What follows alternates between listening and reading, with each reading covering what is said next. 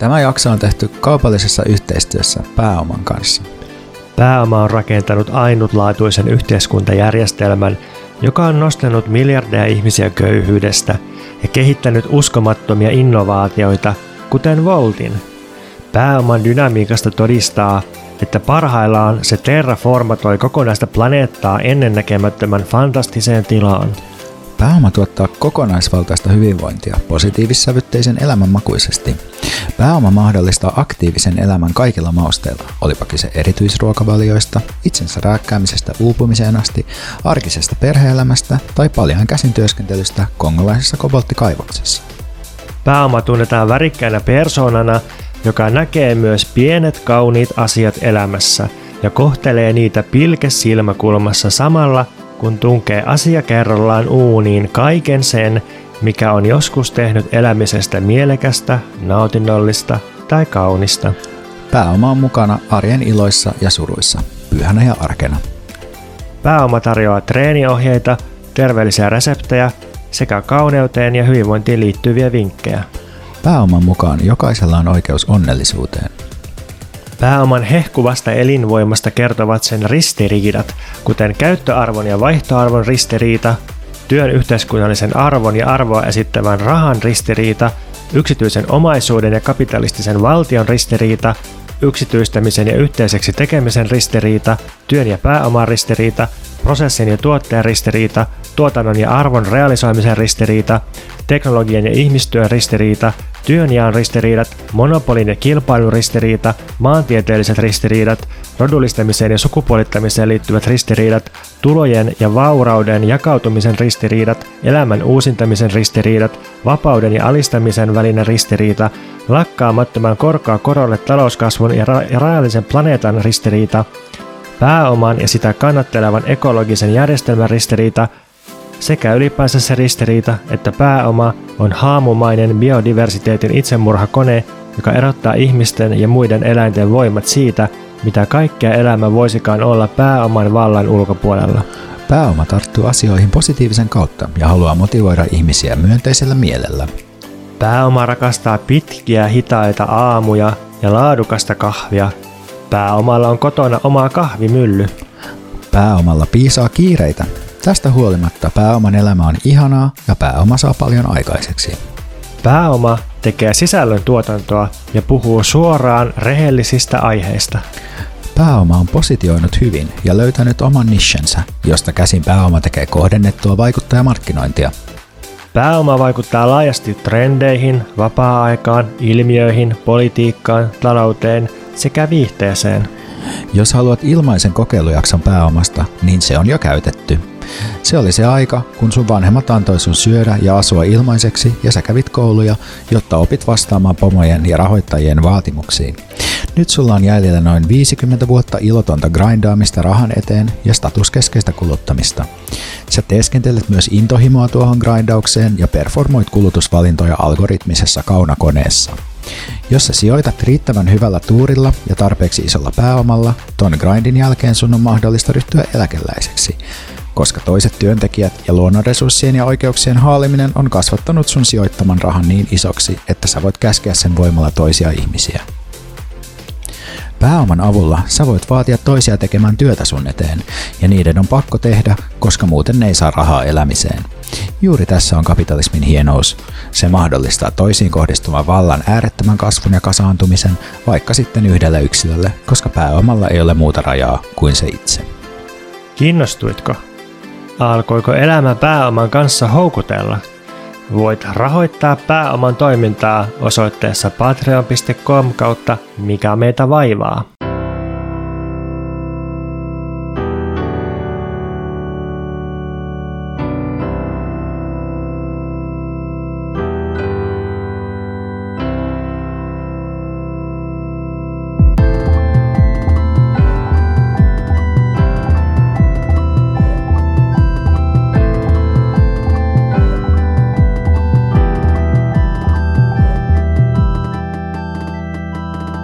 Kuuntelet siis hyvää suomalaista arkipodcastia, jossa tämä ääni on Pontus ja toi toinen ääni on Veikka. Ja meidät erottaa siitä, että Pontus on hauras laiska ja flegmaattinen, kun taas Veikka on vahva kuin betoni porsas ja sitten ahkera kuin 15 murhaispesää ja lisäksi ilosta pirskahteleva kuin lauma italialaisia koulutyttöjä. Just näin. Ja, ja tämän, tämän kaiken ilon mahdollistaa vasemmistofoorumi. Ähm, joo, tota, tässä mennään äänityshetkellä joulukuun 20. ensimmäistä päivää. Talvipäivän seisaus, vuoden pimeän päivä. Mutta on ollut hyvin valoisa päivä ainakin täällä Helsingissä, eli aurinko paistaa ja on kylmä. Ja naamasta kyllä näkee, että käydään vuoden viimeisiä viikkoja. Tota noin, mitäs Pontus sulle kuuluu?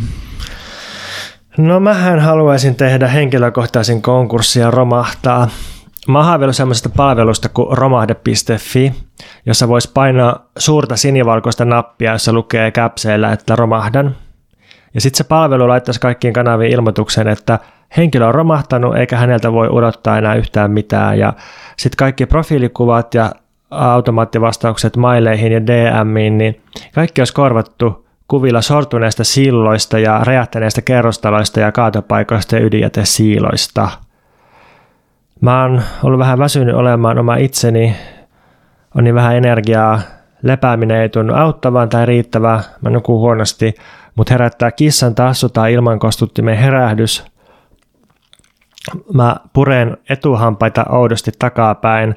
Mä näen unia, jossa mä menetän mun etuhampaat tai sitten menetän mun takapuolen. Eli on tämmöinen niin kuin outo symmetria, etuhampaat takapuoli.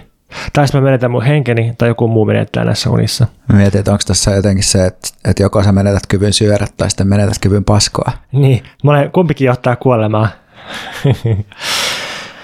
mä en jaksaisi olla motivoitunut, mä en jaksaisi perustella, mä en jaksaisi selitellä, mä en jaksaisi esittää, mä en jaksaisi selittää, miksi mä en jaksa esittää. Mä en jaksaisi käydä yhteiskunnallista keskustelua enkä kulttuurista keskustelua.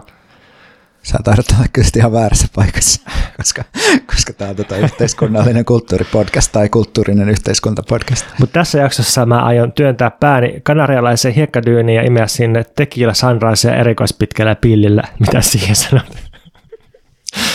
Kuulostaa todella hyvältä. Mä en jotenkin yleisesti vaan jaksaisi vastata mihinkään odotuksiin ja mä haluaisin tehdä kaikkea maksimissaan puoli tuntia, niin kuin sä Veikka teet aina kertomasi mukaan somejutut ja käsikirjoitustekstit ja kaikki muunkin. Mä haluaisin lopettaa sellaisen jumituksen ja jahkailun ja vaiheilun ja empimisen ja hoveroinnin ja tuskailevan saamattomuuden.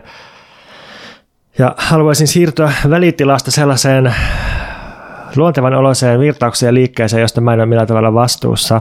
Mä haluaisin yksinkertaisuutta ja rajaamista ja supistumista ja vähentämistä ja haluaisin vähemmän, jotta voisin jälleen haluta enemmän ja saada edes vähän. Mä haluaisin löytää virtuaalisia rakenteita, semmoisia suhdejärjestelmiä, jotka mä voisin sitten poimia vaan kiinnittämällä niihin ankkuria vetämällä ne tähän aktuaaliseen maailmaan. Mä haluaisin joskus olla pitkään joku, ja sit nyt kun mä oon ollut joku jonkun aikaa, niin mä haluaisin lakata olla olemasta joku ja olla niin kuin ei kukaan. Jotenkin sillä itseni ulkopuolella, että et voispa elää ulkopuolista elämää ilman mitään suuria sisäisyyden kokemuksia. Tämä oli se, mitä mä kirjoitin muistiinpanoihin ennen kuin mä lähdin viikonlomalle ja mä tulin eilen pois siltä viikonlomalta ja mä itse asiassa voin ihan hyvin nyt tällä hetkellä, eli ihan hyvää kuuluu mulle. Okei. Okay. Siinä oli tällainen yllättävä käänne tässä lopussa. Mulla tuli kaksi ajatusta tästä mieleen, josta ensimmäinen on se, että sä oot selvästi jollain tasolla ollut tässä tilanteessa aika pitkään, koska mä muistan, että sä, sä kerroit semmoisen sun oman äh, filosofisen kokeen, missä sä yritit saada itse nousemaan sängystä ylös, etkä onnistunut siinä joskus 15-vuotiaana. Ja se oli todistus siitä, että vapaa tahto ei ole olemassa tai jotain tällaista. Toinen juttu, mikä tuli mieleen, mikä voisi sopia sulle, kun sä kaipaat tämmöistä äh, niin kuin I declare bankruptcy-tyyppistä äh, romahduskonetta, niin ennenhän, ennen kuin tota, mustista profiilikuvista tuli tällainen niin kuin solidaarisuusilmaus Black Lives Matter liikkeelle, niin muistan, että joskus silleen Facebookin 2008 aikoihin oli tapana, että jos menee huonosti ja haluaa kertoa sen muille, niin laittaa niin kuin mustan profiilikuvan Sitten siihen tulee kommentti, onko kaikki hyvin ja sydän. Ja joku laittaa yksityisviestiä. Ehkä luultavasti siis se varmaan tarkoitus on sillä, että jos on sellainen nuori ihminen ja oli just eronnut ja halusi ehkä niin kuin ihastukselleen vinkata, että mä olisin vapaana, niin sitten voi sille, joku voi tulla se, että hei, miten voit? No en tiedä, olisi, olisi kyllä kiva, että vois puhua jonkunkaan. No hei, pitäisikö meidän nähdä? Niin, voisiko ajatella, että kun jotkut lavastaa oman kuolemansa tai ainakin haaveilee siitä, sille, jotta ne näkisivät, että mitään reaktiota se herättää, niin jos lavastaisi oman parisuuden eronsa semmoisen oikein traagisen kosahduksen, niin sit voisi saada lohtua. Voisiko se toimia tälleen? Aivan, aivan varmasti. Sulle ainakin, kun sä oot joulukalenterianalyysi somejulkis, niin varmasti olisi selkään taputtelija, tai siis tällaisia uh, niin kuin silittelijöitä sitten, että voi Pontus, sä oot niin sun nämä kalenterianalyysit on niin viisaita ja sit sä oot niin surullinen, anna mä autan sua. Mun suosikki Jodel-keskustelu, joka käsitteli meitä, oli se, että onko Veikka sinkku. Sitten alettiin puhua myös sille, että onko Pontus sinkku. Sitten joku vastasi, että ei se ole sinkku, se on tosi pitkään kanssa. Sitten joku oli siihen, että no voi sitä silti yrittää. Niin, niin voi aina lähteä haastamaan sitä, että jos, jos olisikin jotain parempaa tiedossa. Ja mitäs sulle kuuluu? Uh, no kuuluu silleen kaikenlaista, koska mä oon jäämässä uh, kirjoittamisvapaalle tässä vuodenvaihteessa ja yritän saada mun kaikki työt valmiiksi sitä ennen. Mutta mä olen myös nyt paljon tota yksin kotona, koska mun kumppani oli kuusi viikkoa Roomassa residenssissä. Uh, ja sen johdosta mulla on ollut paljon aikaa maata tuossa meidän olohuoneen lattialla, uh, pelata Candy Crushia ja kuunnella äänikirjoja. Uh, ja sitten tota, mulla on ollut siis tämmöinen harrastus noin 18 vuotta, että mä oon treenannut vieraiden kielten ymmärtämistä kuuntelemalla äänikirjoja. Ja tähän vielä niin kuin kuuluu se, että ne on ollut nimenomaan Harry Potter-äänikirjoja, joita mä oon siis lukenut ja kuunnellut uh, suomeksi, ruotsiksi, saksaksi, ranskaksi ja nyt tanskaksi. Nyt mä oon kuunnellut uh, kaikki paitsi mulla se kutonen vielä kesken, mutta kaikki muut, niin kuin, kaikki muut kuusi, eli kun aloitin seiskasta ja sitten kuuntelin 1-5, niin tota, tanskaksi äänikirjoina. Jotta oppisin ymmärtämään tanskaa ja sitä kautta olen sitten ö, tota, miettinyt tämmöistä Harry Potter-antifasismin käsitettä. Onko tuttu käsite sulle? No Hollywood-antifasismi on tuttu ja siitä me ollaan puhuttu. Itse olen kirjoittanut Star Warsien antifasismista tai jotenkin siis ehkä se peruskuvio on semmoinen, että, että kun aikoina ennen toista maailmansotaa, niin popkulttuurin sallittu vihollinen oli vaikkapa barbaariset toiset kansat, joita sitten voitiin kolonisoida. Jostain syystä tämä sitten myöhemmin ollut enää ok. Niin sitten tosi pitkään on ollut sillä, että se sallittu vihollinen on natsit tai fasistit, niin sitten kaikki pyörii sen ympärillä, niin kuin Lotresta ehkä Harry Potteriin. Joo, toi on ihan mielenkiintoinen kuvio, koska me mainittiin myös tästä, että aika vähän on sellaisia edelleen sellaisia dekolonisaatio elokuvia, mutta nythän niitä alkaa olla. Pikkuhiljaa Dune esimerkiksi on vähän niin kuin sellainen, vaikka siinä onkin se valkoinen pelastaja, mutta että siinä on tavallaan niin kuin sellainen vähän niin kuin dekolonisaatiokuvio samalla, mutta tietysti sillä ne kolonisaajat, siellä löytyy ne hyvät tyypit. Sitten toi tavallaan Musta Panteri on jossain mielessä niin kuin, se on niin kuin postkoloniaalinen story tavallaan, koska siinä on sellainen fantasia sellaisesta niin kuin ei-kolonisoidusta afrikkalaisesta valtiosta ja tolleen. No anyway. Joo, joo. ja olisiko, kun Avatar on sitten, siinä on mm. eleitä tähän, mutta lopulta se on sitten semmoinen kolonialistinen Pocahontas ehkä enemmän kuitenkin. Niin, sitten. mutta ehkä noissa kaikissa on tavallaan se sama piirre, että ne niin. kaikki, kaikki niin kuin länsimaiden tekemät niin kuin dekolonisaatiotarinat on itse asiassa sillä, että se kolonisoija jotenkin auttaa siinä prosessissa. Mutta kuitenkin, niin kuin, että nämä Harry Potter-kirjat, äh, voidaan itse asiassa vähän sit suhteuttaa näitä noihin Star Warsiin, mutta niissähän on kyse just osittain tämmöistä aseellisen vastarintaliikkeen rakentamisesta fasismille, ja sitten kun mä sanoin tästä tai kirjoitin tästä muistiinpanoihin, niin Pontus sanoi, että kaikissa tarinoissa on kyse siitä. Niin, niin nykyään popkulttuurissa jotenkin, se on just tämä Hollywoodista levinnyt semmoinen, että jotenkin absoluuttinen paha, eli fasistit, ja, ja sitten niitä vasta asetetaan. Joskus demokratia, mutta joskus myös semmoinen vanha luokkayhteiskunta, semmoinen nostalginen luokkayhteiskunta, ja musta se Harry Potter on enemmän tätä luokkayhteiskunta nostalgia vastaan fasismin osastoa. Joo, ja varmaan jos hakee tämmöisiä niin kuin kulttuurisia selityksiä, että miksi tällaisia tarinoita tehdään, niin yksi varmaan on se, että Hollywoodissa on niin kuin tietty tämmöinen amerikkalainen käsikirjoittaja sukupolvi, Harvardin ja muuta, niin kuin muutaman muun Ivy League-koulun käyneet tyyppejä, jotka on poliittisesti tämmöisiä niin kuin liberaaleja, eli Jenkeissä siis liberaaleja, eli tämmöisiä niin kuin keskusta-vasemmistolaisia, jotka vastustaa rasismia, mutta ei välttämättä niin kuin ajattele sellaisesta, että sellainen taloudellinen uusjako on, niin kuin, tai ainakaan ei ehkä usko siihen, että se on niin kuin mahdollista. Ja sitten tavallaan rakennetaan tällaisia tarinoita, missä voitetaan just se paha. Mutta sitten Iso-Britanniassa, missä niin kuin tämä Harry Potterkin on, tai tämä tarina on rakennettu, niin siellä tietysti on tosi keskeinen osa sitä kansallista tarinaa se, että Churchill ikään kuin asettui sitten natseja vastaan ja britit sitten voitti natsit.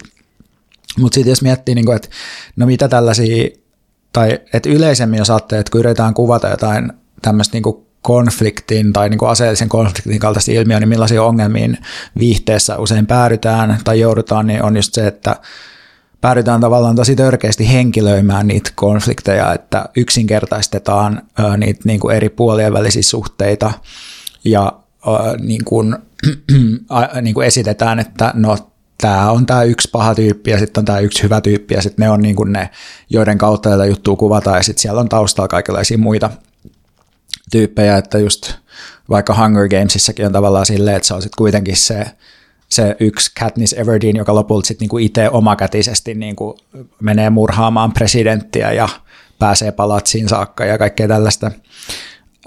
ja sitten tavallaan, että siinä ei oikein päästä käsiksi sellaiseen, mitä, mitä on, on tota, Deleuze ja kutsuu mikrofasismiksi tai mikrofasismeiksi, eli tavallaan sellaisiin haluihin, mitä tällaiset niin kuin autoritääriset liikkeet hyödyntää ja tavallaan siihen niin kuin haluun sortaa ja alistaa, että et usein niin kuin jos esitetään vaan, että se on joku yksi paha, niin sitten siinä jotenkin jää käsittelemättä se, että mikä mahdollistaa mikä mahdollistaa tavallaan sellaisen niin kuin sortokoneiston ylläpitämistä. Keskitytään vaan niin kuin autoritaariseen johtajaan ja sitten toisaalta niihin karismaattisiin vastavoimiin. Ja just kun mä oon lukenut näitä Harry Pottereita, niin siinähän on jotain tämmöisiä juttuja, niin kuin että, että ministeriö niin kuin kaatuu ja joutuu pahan voimien valtaan, ja siinä on niin kuin just jotain semmoisia, tai siinä on joku yksi, yksi tyyppi, se, se tota Dolores Umbridge, joka on semmoinen vähän niin kuin sadistinen ö, ministeriön virkamies, niin se on ehkä silleen kuvaa jotenkin tällaista, niin kuin, ö, ehkä siinä on niin kuin sellaisia mikrofasismin piirteitä tavallaan, mutta et, et kuitenkin tuntuu, että enimmäkseen nämä institutionaaliset kuviot ja ö, niin kuin näiden eri ryhmien väliset suhteet, niin ne on mukana tässä vaan ikään kuin, jotta se olisi jotenkin uskottava historiallinen kertomus vähän niin kuin tyyliin, että no näin tapahtui Natsi-Saksassa, mutta et, et, et hirveästi ei ole sellaista kunnon analyysiä siitä, että mikä, saa, niin kuin, mikä synnyttää vihaa ihmisistä tai mikä, miten pystytään masinoimaan tällaista vihaa. Että sitten siinä kuitenkin on lopulta keskiössä just se hyvän ja pahan tai valon ja varjon välinen kamppailu. Ja sitten tässä Harry Potterissakin se varjo nimetään hyvin eksplisiittisesti just tämmöksi vallan tahdoksi. Ja että äh, niin taikuus on valtaa ja sitten se on niin just tämmöinen tavallaan tämmöinen niin karikatyyri Nietzschen ajattelusta, jossa niin kuin valta on aina sitä niin kuin vahvemman valtaa, jolla niin kuin just, ja, ja siinä päädytään aina ikään kuin murskaamaan heikommat oman voiman alle ja tälleen. Ja, ja sitten tota, ja sit sen niin kuin voi voittaa tällaisella hyvällä jo kaikkia heikompia puolustavalla yhteistyöllä, jota tässä tapauksessa kuitenkin tämmöinen valkoisten brittien mahtirotu tavallaan johtaa tässä Harry Potterista ja kamppailuun. Ja tavallaan tämähän on niin kuin sitten tämmöinen kristillisen tradition mukainen tarina, jossa, jossa niin kuin on hyvin selkeä symboliikka valosta ja pimeydestä ja tavallaan niistä niin kuin kristillisistä esitaistelijoista, jotka valaisee maailman. Uh, joo, niin tota, mä oikein tiedä, mitä tässä pitäisi uh, sanoa oikeastaan, mitä ei ole tavallaan niin kuin sanottu, koska uh, musta nämä niin kuin, musta kirjat on silleen tosi niin kuin, tai ne on tosi kotoisia, tai mä luulen, että se, että minkä takia mä palaan niihin, on just se, että, että niissä kuvataan niin kuin aika paljon semmoista sisäoppilaitos semmoista niin kuin mukavaa maailmaa, jossa toistuvat lainalaisuudet ja vähän eksentriset opettajat ja, ja jotenkin, että et niissä on tosi, niissä kuin elokuvia enemmän sellaista tavallaan kotoisaa hyggeilyä äh, Gryffindorin siinä niin kuin common roomissa tai sellaisessa yhteishuoneessa, niin kuin, mutta tota, ehkä, ehkä näissä niin kuin, ehkä tavallaan voisi olla silleen ajatella, että no mitä väliä sitten on, että mitä jossain lastenkirjassa niin kirjoitetaan, mutta sitten musta tuntuu, että että tämä on kuitenkin se tapa, miten usein niin kuin myös, uh, miten usein ihmiset niin kuin hahmottaa, että miten fasismi toimii. Et ehkä sen takia tuntuu jotenkin merkitykselliseltä, että tämä ei ole niin kuin pelkästään joku tällainen, tota, pelkästään joku tällainen lastenkirjajuttu, vaan se on ehkä jotenkin se tarina, mitä me usein kerrotaan itsellemme siitä, että on joku tämmöinen absoluuttinen pahuus, ja sitten me ei tavallaan nähdä sitä, sitä niin kuin, uh, potentiaalia niin kuin itsessämme. Mitä sä ajattelet siitä, että Harry Potterin maailmassa niin se taikuus on tosi tiukasti varjeltu resurssi tai semmoinen niin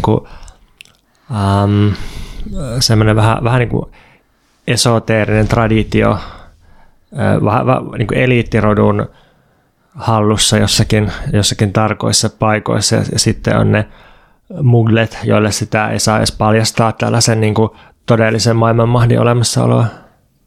Mitä mä ajattelen siitä? Niin, että onko sulla tästä jotain tulkintaa, että, että niin no. tämä, tämä, tämä jotenkin, mm. mikä on se taikuus, tai jos sä sanoit, että se on vähän niin kuin itseläinen vallantahto, niin mm. niin mistä se sitten kertoo, että, että, sitä, että sen olemassaoloa ei saa edes paljastaa niin kuin niille, mm. joille ei ole tätä ominaisuutta, tätä potentiaalia siihen vallantahtoon. Niin, no tuossa on kyllä siis mun mielestä se on tosi mielenkiintoista näissä kirjoissa, että ne on niin kuin äärimmäisen, äärimmäisen meritokraattisia kirjoja tietyllä tavalla. Tai siis, että ja ne ei ole pelkästään meritokraattisia, vaan ihan kuin brittiläinen yhteiskunta, niin se on oikeastaan niin kuin yhdistelmä niin kuin syntyperän tuomia oikeuksia ja sitten meritokraattisuutta, ja sitten se tavallaan se pahuus sijaitsee oikeastaan sen niin kuin synty, syntymäoikeusryhmän sisällä silleen, että jotkut käyttää niin kuin taikuutta pahuuteen, mutta tuossa on tavallaan just se, se on jotenkin mielenkiintoista, että tuossa jotenkin käsitellään jossain vaiheessa sitä, että no ei me voida taikuudella niin kuin ratkaista ihmiskunnan ongelmia, koska sitten ne vaan tulee pyytää koko ajan lisää. Mistä tulee tietysti mieleen vähän niin kuin sellainen, että miten niin kuin länsimaat on suhtautunut kehitysmaihin. niin, ei saa antaa viikko rahaa, kun sitten käytetään karkeihin ja vaaditaan mm, lisää. Pitää antaa, jos se onkin vapaa, eikä, eikä mitään taikuutta. Mutta tavallaan just se, että, että ne, jotka syntyy tähän niin kuin tai, taikuuden maailmaan, niin niillä on sitten oikeus tavallaan niin kuin, tehdä elämästä helpompaa, ja sitten siellä taikuuden maailmassakin on niin kuin just nämä kaikki, että on tämä tietty koulu, mihin kaikki kyllä pääsee, mutta sitten siellä pitää suorittaa tiettyjä tutkintoja ja vain parhaimmat pääsee näihin eliittijoukkoihin, joista niin Harry Potteristahan lopulta tulee tämmöinen niin salaisen palvelun etsivä, tämmöinen aurori, eli tämmöinen niin kuin henkilö, joka joka niin kuin, on vähän niin kuin siellä velhojen MI5issa niin kuin metsästämässä pahuuden sotureita. Tai sillä. Velhojen gestapossa. Niin, niin, niin et, et, ja siis musta niin kuin, no J.K. Rowlingin niin kuin tavallaan myöhemmät tämmöiset todella typerät, typerät ja myös niin kuin, uh, ehkä, miten sen sanoisi, ei pelkästään typerät, vaan niin kuin tarkoituksellisen niin kuin, uh, sortavat kommentit niin kuin, transihmisistä on vielä sitä asiaa erikseen, mun mielestä ne kirjat on myös itsessään, niin kuin, mä en halua tavallaan niin kuin call outtaa niitä kirjoja, mutta haluan vaan niin kuin, jotenkin, tai että musta on hauska sillä lukea niitä, koska just huomaa, että niistä tavallaan se, se koko maailma on silleen, se, se on jotenkin kiusallisilla tavoilla niin kuin tosi, ei nyt taantumuksellinen, mutta sellainen jotenkin hyvin rigidi tavallaan siinä, että kuka, kuka sijoittuu mihinkin paikkaan yhteiskunnassa. Just ton takia niin Potterit ei ole mulle oikein toiminut koskaan eskapismina. Mä mietin että sen kautta, että mä kuuntelin Financial Timesia, jota mä siis fanitan, niin niillä on sellainen weekend podcast ja sitten siinä ne käsitteli niiden lukijoiden ja kuuntelijoiden toivomuksia ensi vuodelle, niin sitten semmoinen toivomus, mikä kuulemma toistui siinä oli, että, että saataisiinpa me lisää eskapismia, vaikka niitä Potter-kirjoja, tietysti kun ne on niin brittivaltainen varmaan toi yleisö, niin, niin sitten mulle tuli mieleen myös Matias Riikosen romaani Matara, joka oli siis Finlandia ehdokkaanakin tänä syksynä, jossa on ideana, että, että siinä otetaan vakavasti pikkupoikien leikit ja ne on niin kuin perustanut tämmöisen oman valtion, siis sellainen alle 15-vuotiaat pojat, ja sitten se, sit se, tota, se, se toistaa ää, antiikin Rooman historiaa ja nimenomaan siirtymistä tasavallasta keisarin yksinvaltaan, ja, ja sitten siinä niin kuin, jotenkin niillä, on, niin kuin, niillä on kaikki yhteiskunnalliset roolit ja valuutat, ja niillä on myös ö, työläisiä ja orjia ja, ja tälleen, ja, ja sitten sitä se on siis se on tosi taitava kirja teknisesti, ja jos, jos haluaa hienoa kieltä ja kerrontatekniikkaa, niin todellakin suosittelen lukemaan sen kirjan. Mutta sitten mä oon just miettinyt, kun sitä on kommentoitu jossakin tosi ylistävästi, että tämä on niin kuin vanhan ajan seikkailukirja, ja vähän, vähän niin kuin, että, että pääsee oikein niin kuin maagiseen eskapistiseen maailmaan tälleen, niin mulle se ei toimi tolleen, koska, koska ne on niin hierarkkisia ne poikien väliset suhteet siinä, ja se on just se, että jokaisella on tarkka paikkansa, ja myös ne alistetut, myös ne työläiset ja orjat noudattaa niitä hierarkioita, ja, ja se on niin kuin tosi julmaa ja ankaraa ja jotenkin kivuliasta ja nöyryyttävää se niiden poikien elämä siellä, ja vähän samaa fiilis mulla on tullut noista pottereista, että että se on jotenkin niin säädeltyä se sisäoppilaitoksen elämä, että vaikka tietysti kaikki kiinnostavaa syntyy siitä, että ne päähahmot rikkoo niitä sääntöjä, niin jotenkin se maailma on silti niin ahdas ja jotenkin hierarkkinen, että niin kuin mulle se eskapismi ei vaan niin kuin synny siellä itse sisäoppilaitoksen sisällä. Niin, niin siis tota, onhan noissa niin kuin, noissa Potterissa tavallaan se suurin osa siitä, tai mulla niin kuin se ilo tavallaan liittyy siihen, että mä oon lukenut niitä lapsena – ja sitten tavallaan just, koska itsellä ollut aika voimakas ulkopuolisuuden kokemus ja sitten toi niin kuin melkein kaikki tuommoiset niin varhaisteineille tehdyt kirjat, niin käsittelee jotenkin ulkopuolisuuden kokemuksen niin kuin voittamista jotenkin sellaiset, että erilaiset liittoutuu yhteen tavallaan niin kuin siinä mikrokontekstissa, vaikka se yhteiskuntamalli onkin sit tosi niin kuin sellainen just staattinen ja rigidi. Mennäänkö vaivasektorille? Vaivasektori. Ää, mennään vaan. Ja. Mikäs Veikka teitä vaivaa tänään? Oliko toi niinku semmoinen they them? Totta, ehkä se oli. Tai sitten se oli hyvin kohteliassa. Pitäisi, pitäisi saada viimeinkin Suomeen tämä tää niinku tota sukupuoleton they them ilmaisu. Te, niin aletaan teitittelemään niinku sukupuolineutraali tai semmoinen kolmannen sukupuolen äh, sinä-muoto te on teon sana. Tätä, joo, tänään on siis aiheena sukupuoli, niin kuin ehkä katsotaan tuleeko jakson nimeksi joku sukupuoli, niin kuin Pontus on ehdottanut, että joku suuri sukupuolijakso, se olisi varmaan hyvä semmoinen klikkiotsikko ainakin. Uh, mutta tämä on siis puhunut aiemminkin omasta sukupuolen kokemuksesta tässä podcastissa, mikä johti mun ja Pontuksen legendaariseen riitaan, joka, tota, joka myös jätettiin sitten jaksoon mukaan. Tämä löytyy jostain, uh, muist, jakson nimi taitaa olla Vihaamme miehiä ja Sanna Ukkolan call-outtaamisen takia se on meidän kuunnellun jakso edelleenkin. Joo, se päätyi sillä, että Sanna Ukkola ilmianto, kun me silloin oltiin Voiman podcast, niin se ilmianto Voiman kustantajalle muun muassa semmoisen äh, seikan, että mä puhun mun karvadysforiasta siinä jaksossa, ja sitten se kustantaja oli silleen, hm, kuulostaa kiinnostavalta, täytyypä tutustua.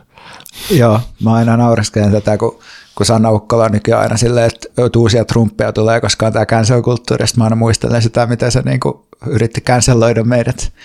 Mutta se hänestä, mutta siis tota, uh, mä silloin siinkin jaksossa puhuin siitä, mutta et, et uusille kuulijoillekin niin voin tässä avata vähän tätä, että et silloin kun mä olin uh, tämmöinen hyvin tuottelias bloggaaja, niin silloin mulla oli tämmöinen vähän niin kuin ajatus, että mun pitää ottaa vastuu sit omasta etuoikeudestani valkoisessa mieskehossa. Ja sitten mä tein tästä keskeisen osan sitä omaa poliittista projektia, että mä puhuin just niin kuin tästä miespositiosta ja tavallaan halusin niin kuin toimia myös sellaisena esikuvana, että tämmöistä etuoikeutusta asemasta käsin voi myös haluta purkaa sortavia rakenteita ja yritin tehdä sitä sitten sellaisilla tavoille jotenkin astumatta niin kuin varpaille ja muuta tällaista, vaikka siis tietysti astuinkin monillekin varpaille. Uh, Mutta sitten uh, niin, niin sit mä kuitenkin tavallaan tämän kaiken jälkeen olisin alkanut niin kuin vähän pohtia työstää tätä sukupuolen kysymystä tämän bloggaamisen lopettamisen jälkeen enemmän sit niin kuin omasta kokemuksestani käsin, uh, enkä niinkään siitä, että miten tulee niin kuin nähdyksi ja tulkituksi, ja samalla sitten kaivellut vähän niin kuin jotain oman elämän historiani palasi esiin, ja on just muistellut niin kuin tätä, että, että miten erityisesti niin kuin lukioikäisenä ja yliopisto alkupuolella tein paljon semmoisia omaa sukupuoli-ilmaisuun liittyviä pieniä kokeiluja. Esimerkiksi pukeuduin tyttöistön vaatteisiin koulussa, käytiin jotain mekkoja, meikkasin, vuosi, useampia vuosia meikkasin ja käytin jotain hiuspinnejä ja tällaista. Ja sitten silloin just tässä, niin kuin, kun tämä oli tavallaan sellaista aikaa, missä varmaan aika monilla niin kuin, just tapahtuu niin kuin sellaisia, esimerkiksi alkaa joku vaikka transitioitumisprosessi tai tällaista, että se on ehkä sellaista aikaa, jolloin niin kuin sukupuolta työstää, koska se on jotenkin sitä murrosian niin kuin loppuvaihetta, missä sitten samaan aikaan niin kuin just sukupuoli tavallaan myös yhteiskunnallisesti on sille läsnä, että tulee vaikka just edelleen Suomessa, koska yleinen asevelvollisuus, niin tulee niin kuin, ö, siis miehille, tai siis no kuitenkin miehiksi tulkituille niin kutsunta, kutsunta, kutsut ja Ja sitten tavallaan niin kuin itsellä tuntui just tärkeää luoda sellaista etäisyyttä tiettyihin sisäisiin niin kuin miessukupuoleen liittyviin ryhmäilmiöihin, niin kuin sellaiseen toksisuuteen, sovinismiin, just armeijaan, tiettyyn sellaiseen joukkueurheilumeininkiin, mitä just lätkä- ja fudisjoukkueessa olevat pojat harrasti.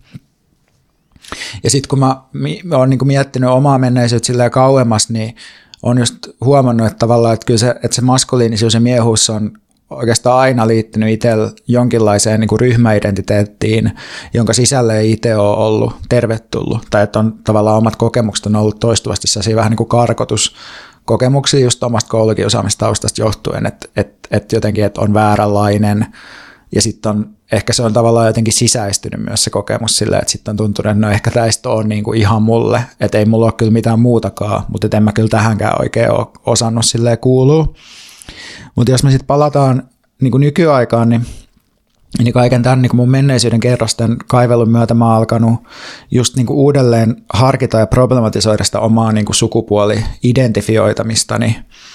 Mutta sitten samalla on myös törmännyt sellaisiin tavallaan niin kuin mun mielestä jotenkin nykyajalle tyypillisiin pulmiin tässä aiheessa. Että et mulla ei siis varsinaisesti ole tämmöistä sukupuoli-identiteettiä, tämmöisenä voisin sanoa, että tämä minä olen tai jotenkin tunnustautua, tunnistautua.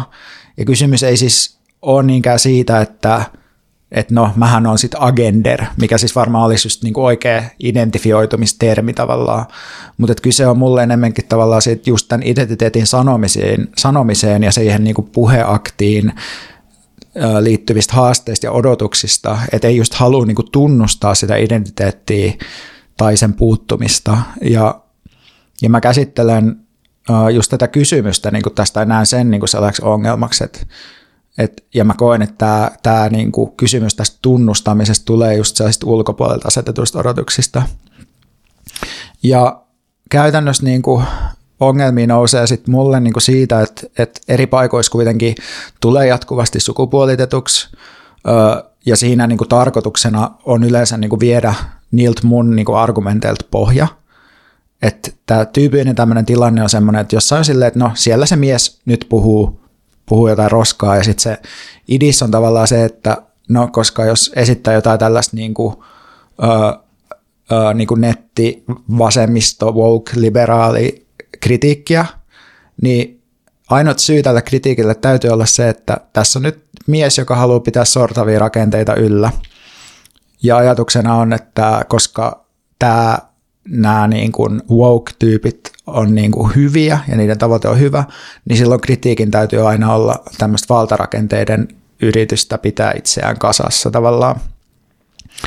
Ja mä oon sitten kokenut myös aika vaikeaksi lähteä korjaamaan näitä niin kuin sukupuolituksia, ja usein mä jätän sen myös tekemättä.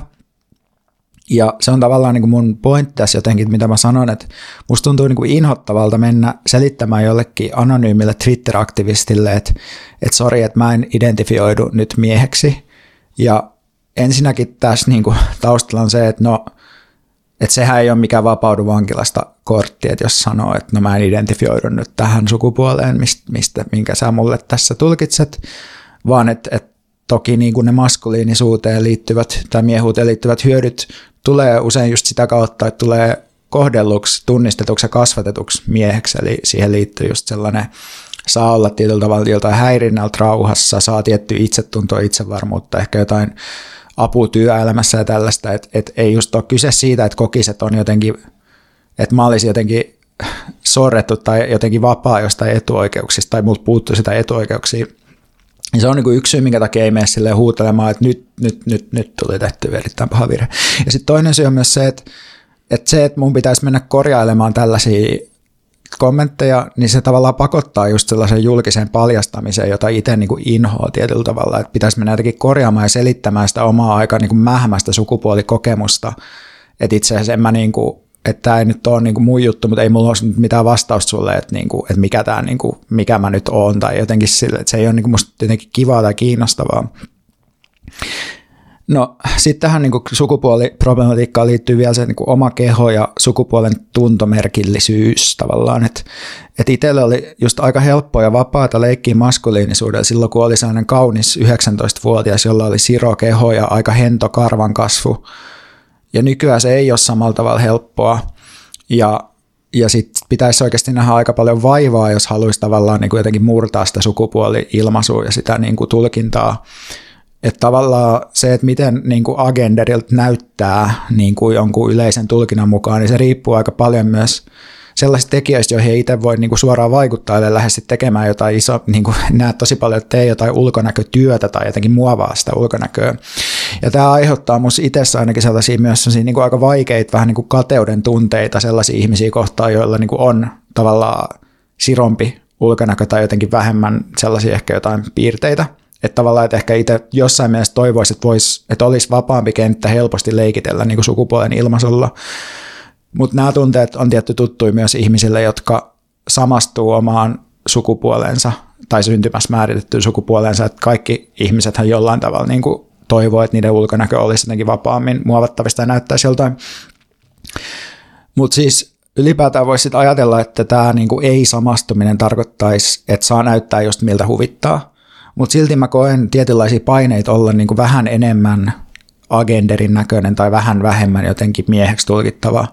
Että mä pelkään sellaisia syytöksiä, että no nyt sä käytät vaan tota sun niinku sä oot omaksunut tommosen jonkun ei-sukupuoli-identiteetin vaan, että sä saisit kilven niin semmoisille sortosyytöksille. Että musta tuntuu, että mun täytyy jotenkin todistaa mun niin kuin ulkonäöllä, että joo, että mulla ei ole nyt tätä sukupuolisamastumista, minkä te nyt ajattelette. Ja, ja tavallaan tuntuu, että pitäisi epätoivoisesti yrittää hakea jotain queer skene ulkonäköä, jotta se oma identifikaatioristiriita tulisi hyväksytyksi ja nähdyksi ja tunnustetuksi.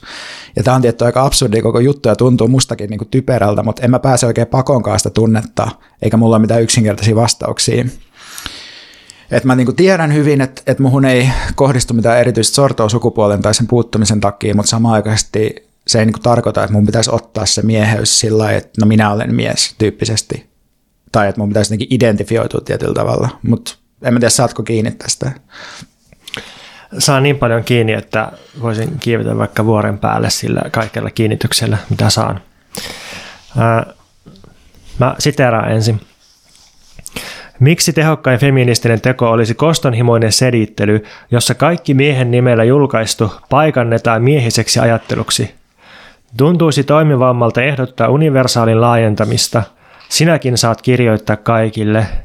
Sinäkin olet enemmän kuin. Tämä on minusta hieno tämmöinen, että mitä jos feministisen ajattelun ja, ja toiminnan tavoitteena olisikin vapauttaminen, eikä niinkään semmoinen, niin, niin, kuin, niin kuin se joskus lähinnä somessa menee tolleen niin kuin, lokeroimiseksi. Sitaatti on queer-tutkija, kirjallisuuden tutkija ja kriitikko Jonas Säntin esseestä sukupuolen unohtamisesta eli mitä jää paikantumisten katveeseen. Julkaistu Nuori Voima lehdessä numerossa 2 kautta 21. Julkaistu myös netissä, laitetaan tonne mikä on suomeksi show notesit, mutta se lärpäke, mikä tulee sinne niin jakson Nykyään ne sanoo, että deski Deski? Niin, okay. niin kuin description, okay. mutta sekin on vähän outoa, kun siitä tulee mieleen vaan joku uutisdeski. Niin, no niin heti tuli joku HS-deski mieleen. MMV-deski intro tästä heti pystyy, joo. Mutta joo, siis tuossa samassa numerossa niin oli siis Joonas Säntin ja Iiris Kestilän todella, todella hyvät esseet. Mun mielestä just näistä aiheista, mistä sä puhuit, eli sukupuoli, identiteetti, näkyvyys, tunnistaminen, tunnustaminen, valta – ja tota, ne molemmat on julkaistu myös netissä, niin suosittelen lukemaan. Ja mä tänne, meidän käsikirjoitustiedosto on lätkinyt aivan liikaa sitaatteja, jotta voisin nostaa ihan pinnallisesti jotain täältä esiin, mutta mutta tuossa tota, Joonas Sääntin esseessä, niin se lähtee siitä, että, että miten meidän nykykulttuurissa niin visuaalisuus on valtavasti ylikorostunut. Eli ja tästä seuraa vaatimus sit just tuosta sukupuolen ja seksuaalisuuden näkymisestä, että, että kaikki pitäisi niin kuin paikantaa ja muistaa ja tunnustaa just näkyvästi, sille niin kuin selvärajaisesti ja näkyvästi. Ja sitten sen kysymys tai ehdotus on sille, että miten olisi välillä unohtaminen ja seilaaminen, siis vaikka oman sukupuolensa unohtaminen ja sitten semmoinen vähän monisyisempi lukeminen, tai siis kun se, se nyt on ammatiltaan siis lukija, ammattilukija, niin musta se on aika kiinnostavaa, että, että jos lukee tekstejä, niin, niin teksti ei välttämättä aina suoraan, että no tässä on nyt tämmöinen identiteetti, joka näyttää tältä ja kuulostaa tältä ja ilmaisee itseään näin, vaan tekstissä usein on enemmän tilaa monimielisyydelle kuin sitten sille, että jos, jos laittaa jonkun profiilikuvan ja menee tuuttaamaan jotain aggressiivista settiä someen, niin niin, niin, niin ehkä tässä, tässä tota huomiossa on jotain tosiaan, että, että tota, jotenkin, että samalla kuin vähemmistöjen näkyvyys ja jotenkin tunnustus ja oikeudet on kasvanut, niin samalla myös näkymisestä ylipäänsä on tullut enemmän elinehto kaikille ja itseisarvo kaikille. Ja, ja myös niistä olemisen ja näkemisen tavoista on tullut entistä koodatumpia. Että tota, just niin kuin sä sanoit äsken, että, että kun sä kuvailit sitä, että mitä sä koet painottaa niin kuin ilmaista itseäsi jollakin tavalla, mitä voisi ehkä, ehkä kutsua queeriksi tai jotenkin ei-sukupuoliseksi tai muu sukupuoliseksi, niin jotenkin, että jos, jos jossain vaiheessa tämän, tämän niin kuin, no vaikka sen niin kuin, ikään kuin OG Butlerilaisen queer-teorian ja politiikan tavoitteena oli päästä eroon kaikista identiteettipoliiseista ja jotenkin niin kuin, pitää se sukupuolen ja seksuaalisuuden jatkuva hankaluus ja jotenkin kurittomuus esillä, niin sitten se on jotenkin luiskahtanut siihen, että queerista on tullut itsessään identiteetti, jota polisoidaan. Tämä on jotenkin semmoinen tarina, että tämä niin ympärikäytyminen tai niin kuin luiskahtaminen, niin se olisi ehkä kiinnostava lukea semmoinen pieni genealogia, että, että tota, miten, miten tässä oikein näin kävi. No sitten tuossa Joonaksen esseessä käsitellään myös sitä, että tietysti visuaalisuudessakin on omat potentiaalinsa, jota, siis semmoiset vähän niin kuin vinot, queerit potentiaalinsa, potentiaalinsa että, että tota, siinä on tämmöinen esimerkki siitä, että otetaan kaikkein ilmeisin mieskatseen harjoittaja, semmoinen heteropornoa katsova runkkari, niin se huomauttaa, että kysyy, että ottaako edes perinteisintä lähetyssaarnaa kuvastoa katsova sismies automaattisesti miehen aseman. Sitten se jatkaa, että kenties hän visualisoi itsensä jyystettäväksi jalat heiluen ilmassa, ehkä tunkee sormensa omaan ruumiin aukkoonsa näin kuvitellessaan. Halu sen hyvin arkinen kurittomuus on aina kiinnostavaa ja se on sitä myös valtavirran kohdalla.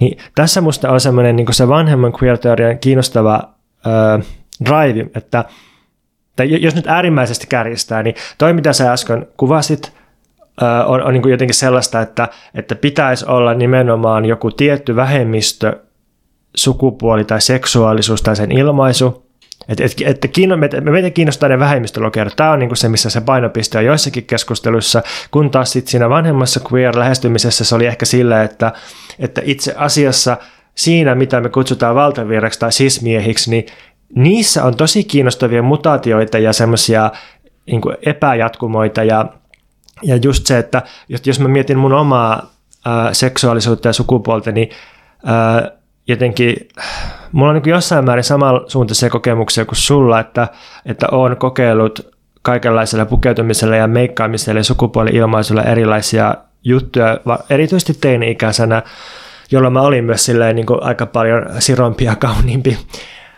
Ähm, ja tota, ja, ähm, sitten, sitten niin nykyään – se, se on, musta se olisi tosi jännä vaatimus tai jotenkin tosi outo vaatimus, että mun pitäisi niinku ilmoittaa tai edes olla selvillä siitä, että mikä on mun seksuaalisuus. Että se, se, siis se voisi jotenkin lukea auki tälle, että, että jos mietitään jotenkin binaarisesti, niin mua kiinnostaa aika niin kuin iso määrä ihmisiä yhdestä sukupuolesta, mutta sitten siinä sukupuolessa on tosi paljon ihmisiä, jotka mua niin kuin, ei voisi vähempää kiinnostaa seksuaalisesti. Sitten on toinen sukupuoli, josta mua kiinnostaa niin kuin tietty aika kapea sektori tietyillä vaatimuksilla, mutta sitten niin kuin, sit kiinnostaa aika paljon myös sellaiset androgyynit ihmiset, ja sitten sit on niin kuin joukko ihmisiä, jotka kiinnostaa tietyillä speksillä, tietyissä skenaarioissa, ja sitten on vaikka jotain niin kuin ruumiin osia tai jotain tällaista, ja sitten se menee niin, niin kuin sellaiseksi, että nämä Venn-diagrammit leikkaa toisiaan neljässä ulottuvuudessa, ja sitten se tuntuu tosi, tosi niin kuin sellaiselta larpilta tai jotenkin tosi, tosi niin kuin muoviselta oudolta jutulta, että, että mulla pitäisi olla nyt jossakin Instagramin biossa semmoinen, että hei, tämmöinen mä oon, tässä on mun lokero.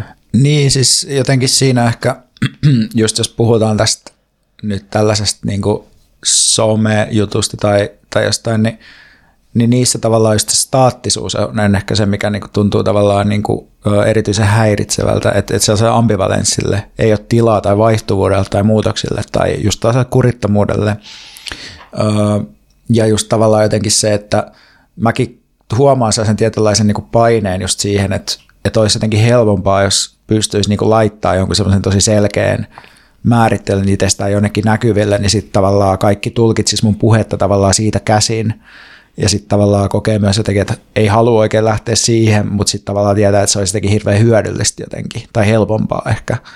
Tai että et siinä on myös jotkut sellaiset ehkä uskottavan puheen säännöt tavallaan, joita niin peilaa tai pohtii. Niin, että voit olla sille, että homomiehenä kokemukseni on tämä ja puhun tästä ja voitte luottaa siihen, että tiedän mistä puhun. Niin, niin ja siis että jos mäkin lähtisin tekemään jotain semmoista agender-aktivismia, niin varmaan, niin kuin, varmaan se olisi jotenkin silleen, varmaan tulisi vähemmän valitusta tavallaan. Mutta ei, ei ole niinku ehkä sit mun juttu kuitenkaan. Piti muuten sanoa aikaisemmin, kun puhuttiin just tästä, tai sä mainitsit just tämän kurittomuuden, mikä on musta yleisesti niinku hyvä käsite, mitä niinku varmaan queer-kirjallisuusteoriassa erityisesti harrastetaan, niin siis mä oon katsonut nyt myös, kun me tämä pohjoismainen harrastus, niin myös Norjan paratiisihotelli, joka on siis, sehän on sellainen niin kuin äärimmäisen binäärinen semmoinen parisuhde kautta sinkku reality. Ja siis mitä, niin kuin, tai se on todella pervoa ja queeria se niin kuin niiden touhu siellä tavallaan tai sellaista, että nehän on, niin kuin, tai se on jotenkin tosi huvittavaa, että sellaisessa niin kuin, tietynlaisen niin kuin sukupuolikäsityksen linnoituksessa on sellaisia 18-vuotiaita, jotka sille itkee 18-vuotiaat niin kuin, äh, lainausmerkeissä miehiä, jotka sille itkee, halailee ja pussailee keskenään tavallaan. Tai että siinä jotenkin se, niin kuin, se jotenkin, tai ne, se niin kuin toksinen maskuliinisuus tuntuu, että se on siinä lähinnä sellainen hetkellisesti päälle laittava performanssi, mutta ne on oikeastaan tosi niin kuin lutuisia jotenkin sellaisia niin kuin vaihtelevia ne tyypit kuitenkin. Joo, ja sitten kyllä mä jälkikäteen olen myös miettinyt sitä, että et se kun mun elämässä oli jotenkin semmoinen kaikkein fluidein vaihe sukupuolen ja seksuaalisuuden niin kuin ilmaisemisen suhteen, niin, niin se oli just sellaista, että, että nuoret pojat saattoi jotenkin nukkua alasti yhdessä tekemättä sen enempää, mutta sitten saattoi olla myös, että raavaat miehet veti käteen yhdessä tai otti toiseltaan suihin tai jotain tällaista.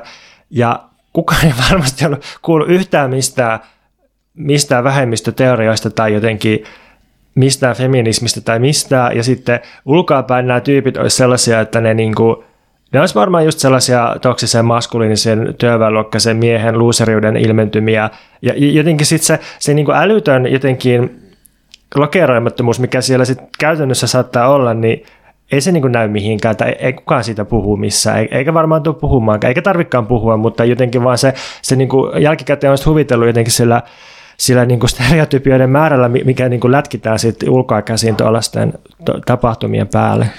Niin, niin musta yksi vaikeus tässä koko keskustelussa on tavallaan se, että, että ne kaikkein niin kuin typerimmät ja tavallaan, niin kuin, miten se nyt sanoisi, redusoivimmat niin kuin väitteet ja sellaiset niin kuin vaatimukset, mitä itse on kohdistunut, ne on just tullut ehkä semmoisesta anonyymistä jostain niin kuin nettikeskustelusta.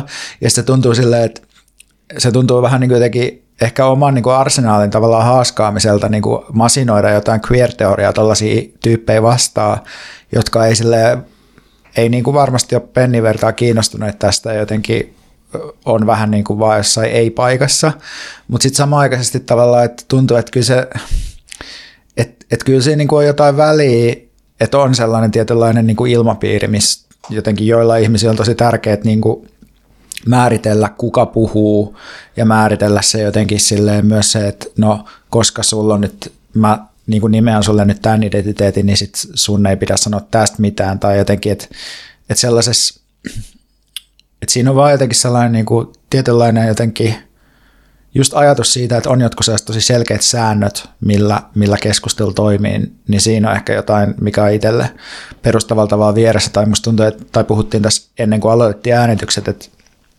et mulle se ajatus siitä, että politiikassa voisi määritellä niin kuin tosi selkeät säännöt siitä, että mikä on oikeaa ja mikä väärää käytöstä ja mistä tavallaan, että miten, miten voidaan järjestää jotenkin se niin kuin keskustelu oikealla tavalla, niin, niin se ehkä, niin, että se tuntuu tavallaan sellaiselta, että halutaan oikeastaan siirtyä niin kuin politiikasta pois kohti jotain moraalia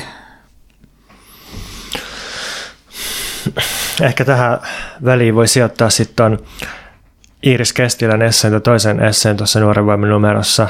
Esseen nimeltä Oikeus identiteettiin ja identiteetin oikeus, jos semmoista hyvin just tota, mihin viittasit jotenkin No, puhuttiin ennen autosta myös Wendy Brownista, ja, ja tässä esseessä tai Iris Kestilä käyttää Wendy Brownia, mutta se, tämä niin esseen pointti on se, että, että sen sijaan, että me puhuttaisiin siitä, että mikä on joku identiteetti, siis millainen se on, niin me voitaisiin miettiä, että, että mitä tarkoitusta mikäkin identiteetti palvelee tietyllä historiallisella hetkellä. miten identiteetit siis toimii käytännössä, mihin niitä käytetään. Ja sitten tässä, tässä on se hankaluus tässä koko niin sun ja munkin keskustelussa, että, että me ei voida irtisanoutua identiteeteistä, että niistä ei niin pääse eroon. Siis ensinnäkään, koska niistä ei siis pääse, koska niitä automaattisesti koko ajan meitä sukupuolitetaan ja rodullistetaan JNE, että ei se, se ei vaan niin katoa, jos me vaaditaan sitä, että se, niin ei käy.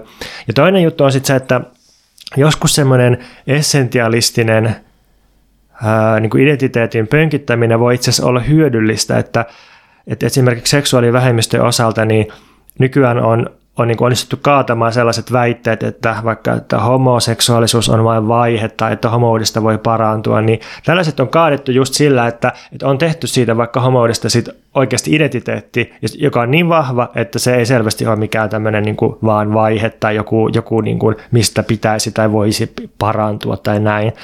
Mutta mut sitten kun tämä sama essentialismi identiteetin suhteen – siirtyy transsukupuolisiin ihmisiin, niin sitten se johtaakin kauheeseen väkivaltaan, jossa erilaiset lääkärit ja oikeustutkijat niin onkin sitten sorkkimassa ihmisiä, että no mikä sun sukupuoli oikeasti on. Eli jotenkin, että seksuaalivähemmistön oikeuksia me voidaan edistää tällaisille identiteettipolitiikalla, transsukupuolisten osalta, transihmisten osalta, niin se sam, niin kuin ikään kuin sama identiteettipoliittinen asento niin voikin johtaa sitten aika paljon isompiin ongelmiin, jossa loukataan niiden itsemääräämisoikeutta.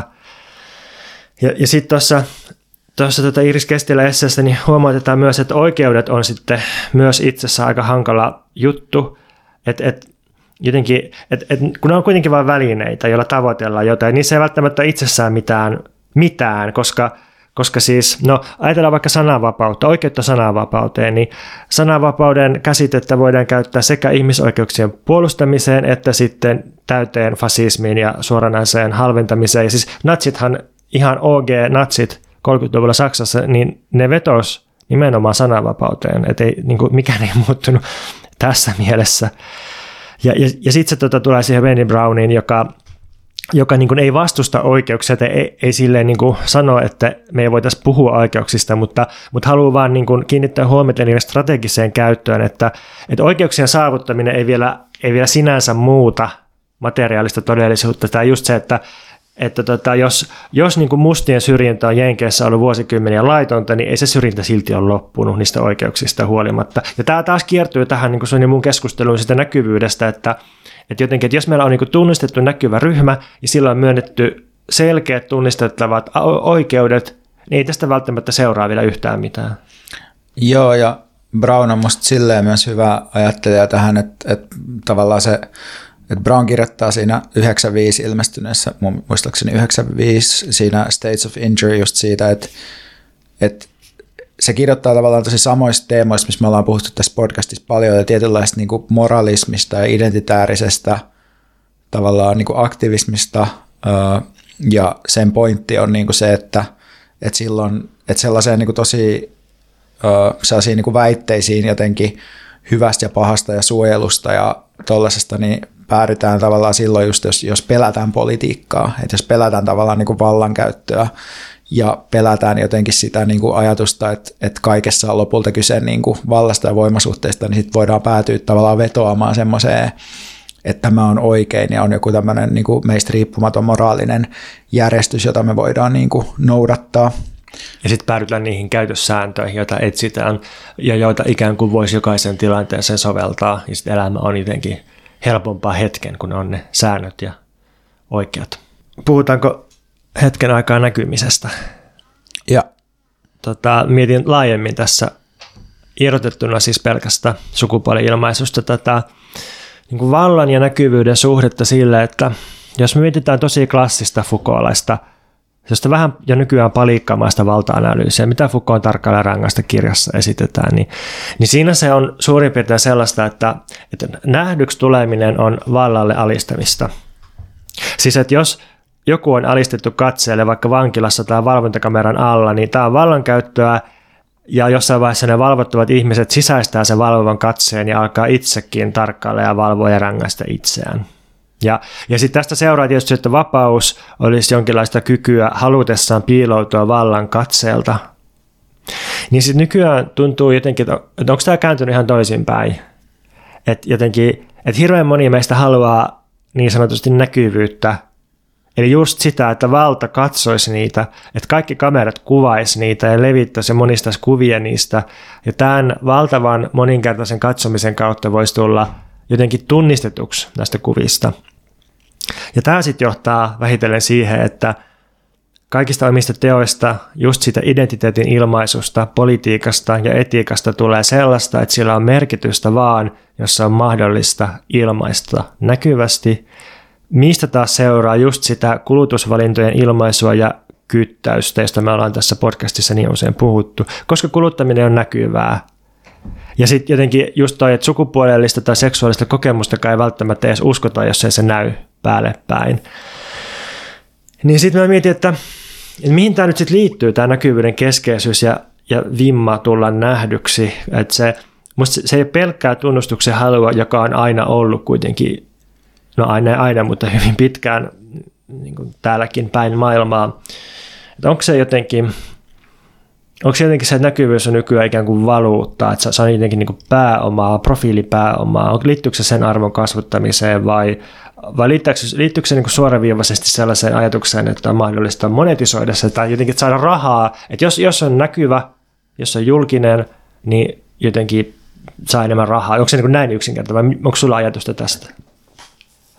Ehkä mä näen ton niin, että, että meidän aikaa tavallaan luonnehtii se, että niin kuin yksityisen ja julkisen ja niin kuin ammatillisen ja tavallaan niin kuin kodin kategoriat on sekoittunut toisiinsa sillä tavalla, että, että meillä on semmoisia niin kuin, meillä on sellaisia niin kuin julkisuuden alueita, Uh, niin kuin nyt, jos puhutaan nyt just näistä paikoista, missä meillä on näitä profiileja, missä tavallaan niin kuin kaikki ihmiset jollain tavalla niin kuin oletetusti on, ilmaisee itseään, samalla niin kuin tekee töitä tai myös rakentaa itselleen jonkinlaista tällaista niin kuin myös rahaksi muuttuvaa profiilia ja ilmaisee itseään niin kuin myös jotenkin ammatillisesti tai asiantuntijoina. Ja tämähän ei ole silleen niinkään, että koko yhteiskunta olisi jotenkin nyt muuttunut pelkäksi someksi, vaan että totta kai niin kuin suurimman osa ihmisistä tulot niin kuin ei tule ensisijaisesti sitä kautta. Mutta sitten että mä, mä niin kuin näen, että, että jotenkin se, se vetovoima, mikä noihin niin kuin alustoihin liittyy, niin se mun siinä on just ehkä kyse siitä, että se on sama-aikaisesti – sekä tavallaan niin kuin mahdollisuuksia edetä yhteiskunnassa jotenkin, että sitten niin kuin mahdollisuuksia jotenkin kulttuurisesti kuuluu johonkin ja tulla nähdyksi, tai että siinä on sellainen niin kuin yhdistelmä sellaisia eri tavalla niin kuin ihmiselle tärkeitä asioita, ja ei palaudu niin kuin mihinkään yhteen niistä. Pitää tähän väliin sanoa kiitokset Kristalle Taateleista. Pontuksen työ tai podcast-padi iPad nojaa taatelilaatikkoon, mutta mä aletaan että äänityksen jälkeen sitten taatelit otetaan esille ja tehdään sellaista energiatankkausta. Tämä kuulosti metaforalta jostakin. Taatelit esille. Tämä kun tämä sukupuolijakso, niin sitten tulee tämmöisiä kaikkia mieleen yhtymiä. Mikä sua pontus vaivaa? Miehet vaivaa. Tai miesten uudistaminen tai joku tämmöinen jotain ongelmia. En Jos se olisi 60-luku, niin tehtäisiin joku miesten uudistamisongelma, jonka on valmist... ei kun ongelma, anteeksi, miesten uudistamisohjelma. Niin. Ja se olisi sellainen komitea valmisteltu ja siinä olisi kaikki mukana. Kymmenen vaatimusta. Ja sitten, sitten olisi sellainen mies ry, joka ajaisi tätä. Joo, niin en, en tiedä, onko kukaan huomannut, että miehiin liittyy nykyään joitakin ongelmia, mutta näin on. Tota, mä oon lukenut Eleen Siksun Medusan naurukirjaa tässä miesten näkökulmasta. Kun tämähän on feminististen manifestien ja naiskirjoittamisen klassikko alun perin. Ja siis tämä itse Medusan nauru-teksti on julkaistu vuonna 1975. Ja nyt tutkijaliitto julkaisi aiemmin tänä vuonna uusiksi tämän Heta Rundgrenin ja Aura Sevodin suomennoksen.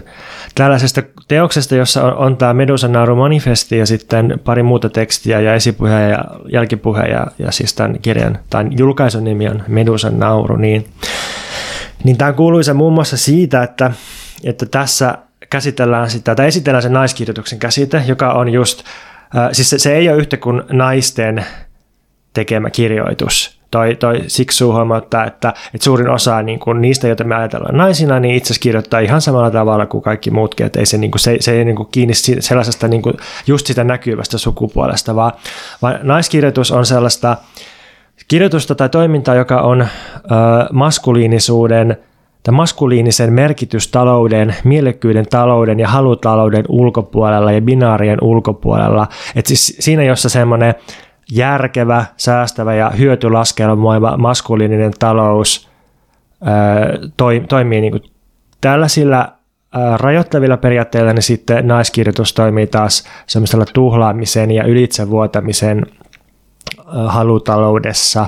Ja, ja sitten se ei, se ei tosiaan ole se, se nainen tässä niin kuin mikään semmoinen maalaisjärjen binaarinainen, vaan se on, se on myös uuden ruumiillisen naisen hahmon luomista ja, ja niin kuin, siteeraan kyttien eliminoimista ja tarkkailutornien tykittämistä. Mutta mut nämä kaksi sitä, siteerattua mainintaa ei itse asiassa ottaa siksuun, vaan ne on esipuheen kirjoittaneen Frederick Regardin tota, luonnehdintoja tästä. Muistetaan mahtavaa, että esipuheen tähän feministiseen klassikkaan on kirjoittanut semmoinen kaljupäinen ranskalainen sukupuolen tutkimuksen proffa – joka niin kuin näyttää niin siis mieheltä kuin voi näyttää, ja sitten sen sukunimi on Regard, eli katse. tämä, tämä on mahtavaa. Mulla pyörii päässä vaan tota J. Karjalaisen äänellä silleen, että mä olen maalaisjärjen binäärimies. Voitko säveltää tuon? Voiko joku säveltää meille Sitä pyydetään. Jos joku fani jaksaa tota, sanottaa kokonaan uudelleen Ikarilaisen mennyt mies tämän jakson teemoilla, niin otamme mielellään vastaan. Joo. No siis totta kai siihen naiskirjoittamiseen myös liittyy sit se, että annetaan tilaa sille naiselliselle ja feminiiniselle, joka on ehkä suljettu ulos miesten kirjoittamasta kamasta, mutta annetaan tilaa sille kliseiden ulkopuolella niin, että muutos ja kumaamiset mahdollistuu. Tämä on niin kuin se naiskirjoitus. Niin nyt mun alustava ajatus on, että, että niin kuin tätä kirjaa voi lukea paitsi naisten ja naiskirjoituksen, niin myös miesten näkökulmasta, joka on minusta ihan hedelmällinen. Tämä on klassinen, että mä oon lukenut täältä niin kuin yhden alaviitteen. Täällä on yksi loistava alaviite, josta kaikki aukeaa. Se on aina se niin kuin joku alaviite, joka ratkaisee kaiken. Niin Siksu kirjoittaa sivulla 38 alaviitteessä yksi näin. Miehillä on yhä kaikki sanottavana ja kirjoitettavana seksuaalisuudestaan. Tämä oli mulle jotenkin semmoinen hieno tiivistys, että niin, että kyse ei ole vain siitä, että naisten seksuaalisuus on alistettu tai piilotettu tai tuntematon tai jotain tällaista, vaan niin kuin myös miesten seksuaalisuus on edelleen löydettävissä. Et, et jotenkin tämä on se, että jos on vielä joitakin sellaisia miehiä, jotka on että no mitä feminismi voi minulle antaa, niin se voi esimerkiksi auttaa niin kuin oikeasti löytämään sen seksuaalisuuden. Ja mä luulen, että – että niin vulgaarifraudilaisilta kuin tämä kuulostaakin, niin aika paljon kuitenkin sitten niistä ongelmista, mitä liitetään miehiin ja varsinkin toksiseen maskuliinis- maskuliinisuuteen, niin liittyy sitten siihen, siihen, että miksi, niin kuin miten se miesten seksuaalisuus on niin kauhean hankalaa ja jotenkin kiemuraista ja jotenkin silleen, että siinä on tukahdutettua väkivaltaa kauheasti, niin, niin ehkä niin kuin naiskirjoituksella olisi myös paljon annettavaa tälle – miehen seksuaalisuuden löytämiselle. No siksi sitten avaa tätä silleen, että, että se just puhuu tuosta, että, että yleisesti miehen seksuaalisuus on perustunut aktiivisen ja passiivisen vastakkainasettelulle sillä, että mies on pyrkinyt vallottamaan naisia niin kuin kolonisoitavia alueita ja, ja sitten sen vallotuksen jälkeen on ollut kiire päästä pois jotenkin siitä niin kuin tilanteesta ja, ja kosketuksesta ja, ja sit sä musta, mä tiedän, että tämä kuulostaa nyt jotenkin outosektorilta tai just siltä vulgari Freud-sektorilta joillekin, mutta, mutta se on hauskaa, kun Siksu kirjoittaa siitä, että miten mies on sekoittanut itsensä penikseensä ja rynnännyt sillä peniksellä hyökkäykseen samalla, kun on pelännyt kuitenkin naista ja tulevansa sen naisen jotenkin kastroimaksi tai, tai nielemäksi. Ja, ja sitten edelleen se yhdistää miehisen seksuaalisuuden peniskeskeisyyden siihen, että, että niin kuin yritetään sitten politiikan tasolla pystyttää tämmöinen keskitetty poliittinen ruumis, kun taas Siksun mukaan tämä naiskirjoituksen nainen ei alueellista ja osittele itseään semmoisella tavalla, että olisi tämmöinen niin kuin yläpää, alapää ja jotenkin tietyt rajat, että kaikki, kaikki pyörisi sen niin kuin peniksen tai, tai sen seisomisen ympärillä. Sen sijaan naisen libido on kosminen ja naisen tiedostamaton on maailmanlaajuinen. Ja, ja sitten edelleen se jatkaa tästä, että tä, tällainen seksuaalinen talous ei, ei niin kuin yritä kieltää tai pitää aisoissa, vaan, vaan niin kuin te, tehdä mahdolliseksi ja just niin kuin laittaa asiat virtaamaan ja niin kuin antaa sen runsauden ylitse tulvia. Jos saa tehdä välihuomion, niin tota, mä itse siis tota, koin aikoinaan siksuun naiskirjoituksen hyvin vetoavana ää, ää, niin kuin mallina tavallaan ja muistan, että tämä oli joskus sellainen, missä mä ää, jotain esitelmääkin jollain kurssilla, mutta siis mulle se kysymys ehkä tässä niin kuin kaikessa aina, mikä varmaan on tämmöinen niin mun vakiokysymys vaan näihin miesjuttuihin, että miksei me voitaisiin vaan ottaa sitä naiskirjoitusta, tai ei ottaa, miksi ei voida ottaa sitä, rajata sitä ja laskea sitä. Ei vaan siis, että et, et, et mä mietin vaan siis, että et miksi, miksi miehet haluaisi tutkia jotain omaa seksuaalisuutta. Tai niinku, että musta toi naiskirjoituksen tavallaan malli ja ajatus sellaisesta niinku, tai, tai jotenkin ajatus sellaisesta niin kuin, ähm, niin kuin liikkuvasta, määrittymättömästä halusta ja tavallaan sellaisesta niin kuin, no, maailmanlaajuisesti tiedostamattomasta, niin musta se kuulostaa sellaiselta, että siihen mahtuu kaikki ja sillä voi tehdä mitä vaan, niin sitten jotenkin tuntuu, että, että eikö se mieheyden voisi vaan niin kuin unohtaa. No siis toi, toi niin kuin ensimmäinen osa, mitä sä sanoit tuosta, niin musta toi on se siksu ehdotus, että, että just sen naiskirjoittamisen kautta niin saadaan se miesten tukkeutunut ahdistuneisuus myös liikkeelle. Tai tämä on vähän sama kuin Deleuzeilla ja Gatterilla on se, että kun on se tulemisen käsite, että, että muutos tapahtuu tulemisen kautta ja tuleminen ei tarkoita mitään kopioimista tai sellaista niin kuin joksikin lopputulokseksi tulemista, vaan tuleminen tarkoittaa vain muutosta. Se, että jotenkin lähestytään jotakin ilman, että muututaan suoraan siksi. Se on semmoinen niin epämääräinen vyöhyke, jossa niin monet asiat on liikkuvaisia ja mahdollisia. Niin, niillä on sitten se, että että niin kuin ihmisten tasolla tai yhteiskunnallisella tasolla niin kaikki tulemiset alkaa naiseksi tulemisesta. jotenkin, ja sen takia, että se nainen on ollut se jotenkin alaspainettu, mutta tavallaan myös kannatteleva elementti, niin sitten jotenkin asiat avataan sen naiseksi tulemisen kautta. Niin tässä on ehkä sama, että, että niin kuin se, se, ne tukkeet avataan sen niin kuin naiskirjoittamisen kautta. Mutta musta sellaiset kysymykset, että niin kuin, miksei miesyyttä voi vaan unohtaa, niin niin, niin kuin, et eihän se niin kuin mene silleen, että jos meillä... Uh, Okei, okay, no anteeksi. Tai siis sano vaan loppuun. Joo, mä sitten...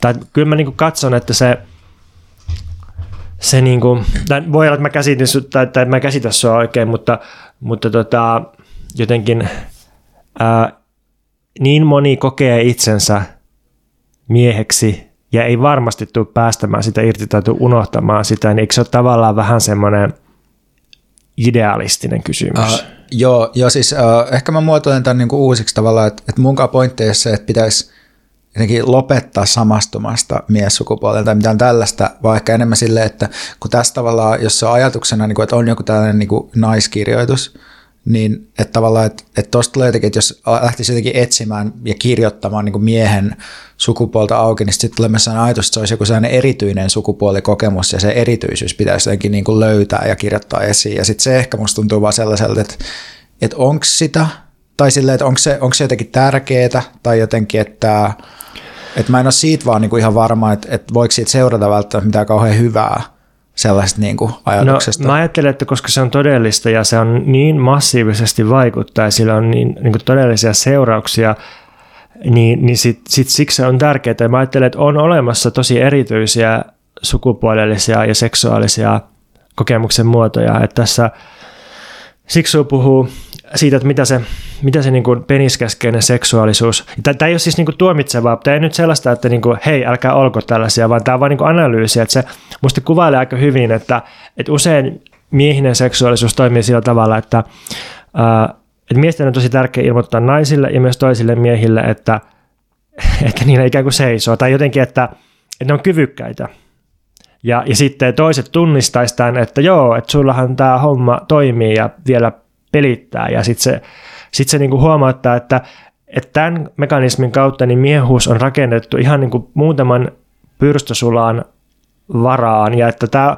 tämä osa, tämä kauhean hauras osa, joka miehet on rakentanut itselleen, että koko ajan pitää todistella sitä omaa kyvykkyyttään, niin tämä ei ole ollenkaan kadehdittava juttu, että Tämä johtaa siihen, että miestä koetellaan aina ja, ja sitten miehen on niin kuin pakko näyttää muille ja osoittaa omaa miehuutensa. Ja siis kaikki nämä ultra banaalit arkikielen vertaukset siitä, että no mitä sä kompensoitkaan tuolla autolla tai mitä sä jatkatkaan tuolla, tuolla niin maraton suoritus CVllä, niin niissä on musta jotakin, että se, se on niin kuitenkin lähempänä sitä miehistä halutaloutta tuommoinen niin ultrasuoritus ja oman kyvykkyyden jotenkin todistelu sillä tavalla, että jos, jos se suorituskyky murtuu tai jotenkin sitä ei tunnusteta, niin sitten kaikki murtuu. Niin, niin, niin mutta mä mietin, että mihin sä tavallaan, että, että miten sä voisit tavallaan niin kuin jotain positiivista ikään kuin saada tosta aikaan. Että sitä, tai siis kun mulle, mm. mun kokemus on tavallaan ollut se, että feminismi on niin kuin vapauttanut tietyllä tavalla mut niin kuin sellaisista maskuliinisuuteen liittyvistä niin kuin odotuksista – tavallaan, ja, niin kuin, ja se ei ole niin kuin avannut mulle jotain toisenlaista tapaa olla niin kuin mies jollain mies erityisellä tavalla, vaan se on enemmän ehkä avannut sellaisia tapoja niin kuin olla toisten ihmisten kanssa, jotka ei niin kuin ole sukupuoli erityisiä. Niin sitä mä niin kuin ehkä tavallaan tarkoitan, että mä en ole koskaan oikein saanut kiinni siitä, että mitä se ikään kuin sellainen niin kuin positiivinen mieheys on, joka poikkeaa niin kuin muista sukupuolista.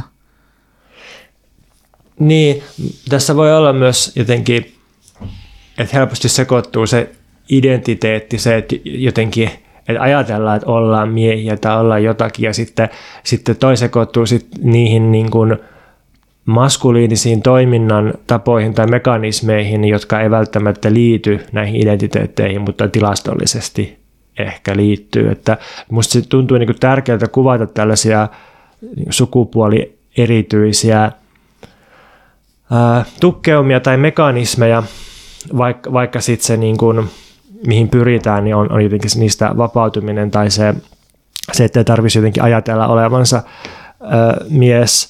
Niin, kun mä mietin vaan kun tavallaan, että, että kun naiskirjoituksen idea on kuitenkin kirjoittaa just siitä sellaisesta paikattomuudesta ja virtaavuudesta käsin, niin sitten mä mietin tavallaan, että onko mieskirjoitus sitten taas sitä, että kirjoitetaan niin kuin kulleista ja pilluista, tai niin kuin, tiedätkö mitä mä tarkoitan?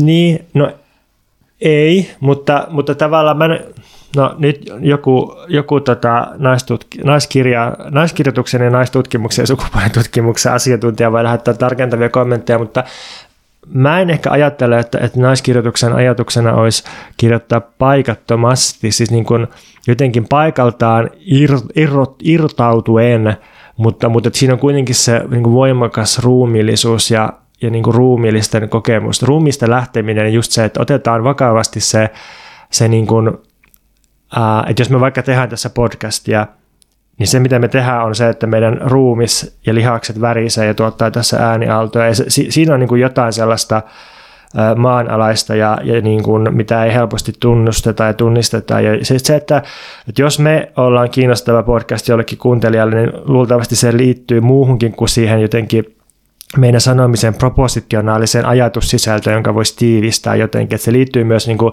meidän ruumiilliseen olemisen tapaan ja vuorovaikutukseen ja tällaiseen, niin, niin mä näen, että se naiskirjoitus just tutkii tällaista jotenkin vähän piiloutuvaa, vähän maanalaista ää, ruumiillisuutta, ja, ja sitten sellaista ruumiillisuutta niin on mun nähdäkseni kuitenkin voimakkaasti ää, niin kuin erilaisia naiserityisiä muotoja, erilaisia mieserityisiä muotoja, erilaisia sukupuolettomia muotoja. Ja kyllä mä näen, että jotenkin se pitää niin kuin myöntää, että on sellaisia, sellaisia tiettyjä miehisiä muotoja. Ja jotenkin kuvaamalla niitä me ehkä voidaan sitten kartoittaa jotain kohtia, mihin niihin voisi päästää jotakin sellaista toista tai eroavaa tai feminiinistä tai jotain tällaista sisään, mikä ehkä sitten sulattaisi niitä tukoksia. Mä voisin ehkä lopuksi lukea muista kauniin sitaatin siitä, että mistä, mistä tässä sitten ehkä on kyse Siksuun mukaan. Tämä, tämä on semmoisesta aloluvusta kuin Tuleva maskuliini. Siksu kirjoittaa näin. Joukossamme on aina ollut epävarmoja, runollisia olentoja, jotka eivät lauhkeasti tottele säälimätöntä homoseksuaalisuuden torjunnan mekanismia, niitä, jotka eivät anna pelkistää itseään – Miehiä ja naisia, monitahoisia olentoja, häilyviä, avoimia. Toisen sukupuolen osatekijän myöntäminen heissä itsessään tekee heistä paljon monipuolisempia, rikkaampia, voimakkaampia ja häilyvyydessään haavoittuvia. Tämä on luovuuden ehto. Ajattelijat, taiteilijat, uusien arvojen luojat, Nietzscheläisen mielipuolisella tavalla filosofoivat käsitteiden, uusien muotojen keksijät tai romuttajat, elämän muovaajat. He voivat, he voivat vain antautua merkillisten toisiaan täydentävien tai keskenään ristiriitaisten singulariteettien liikuttamiksi.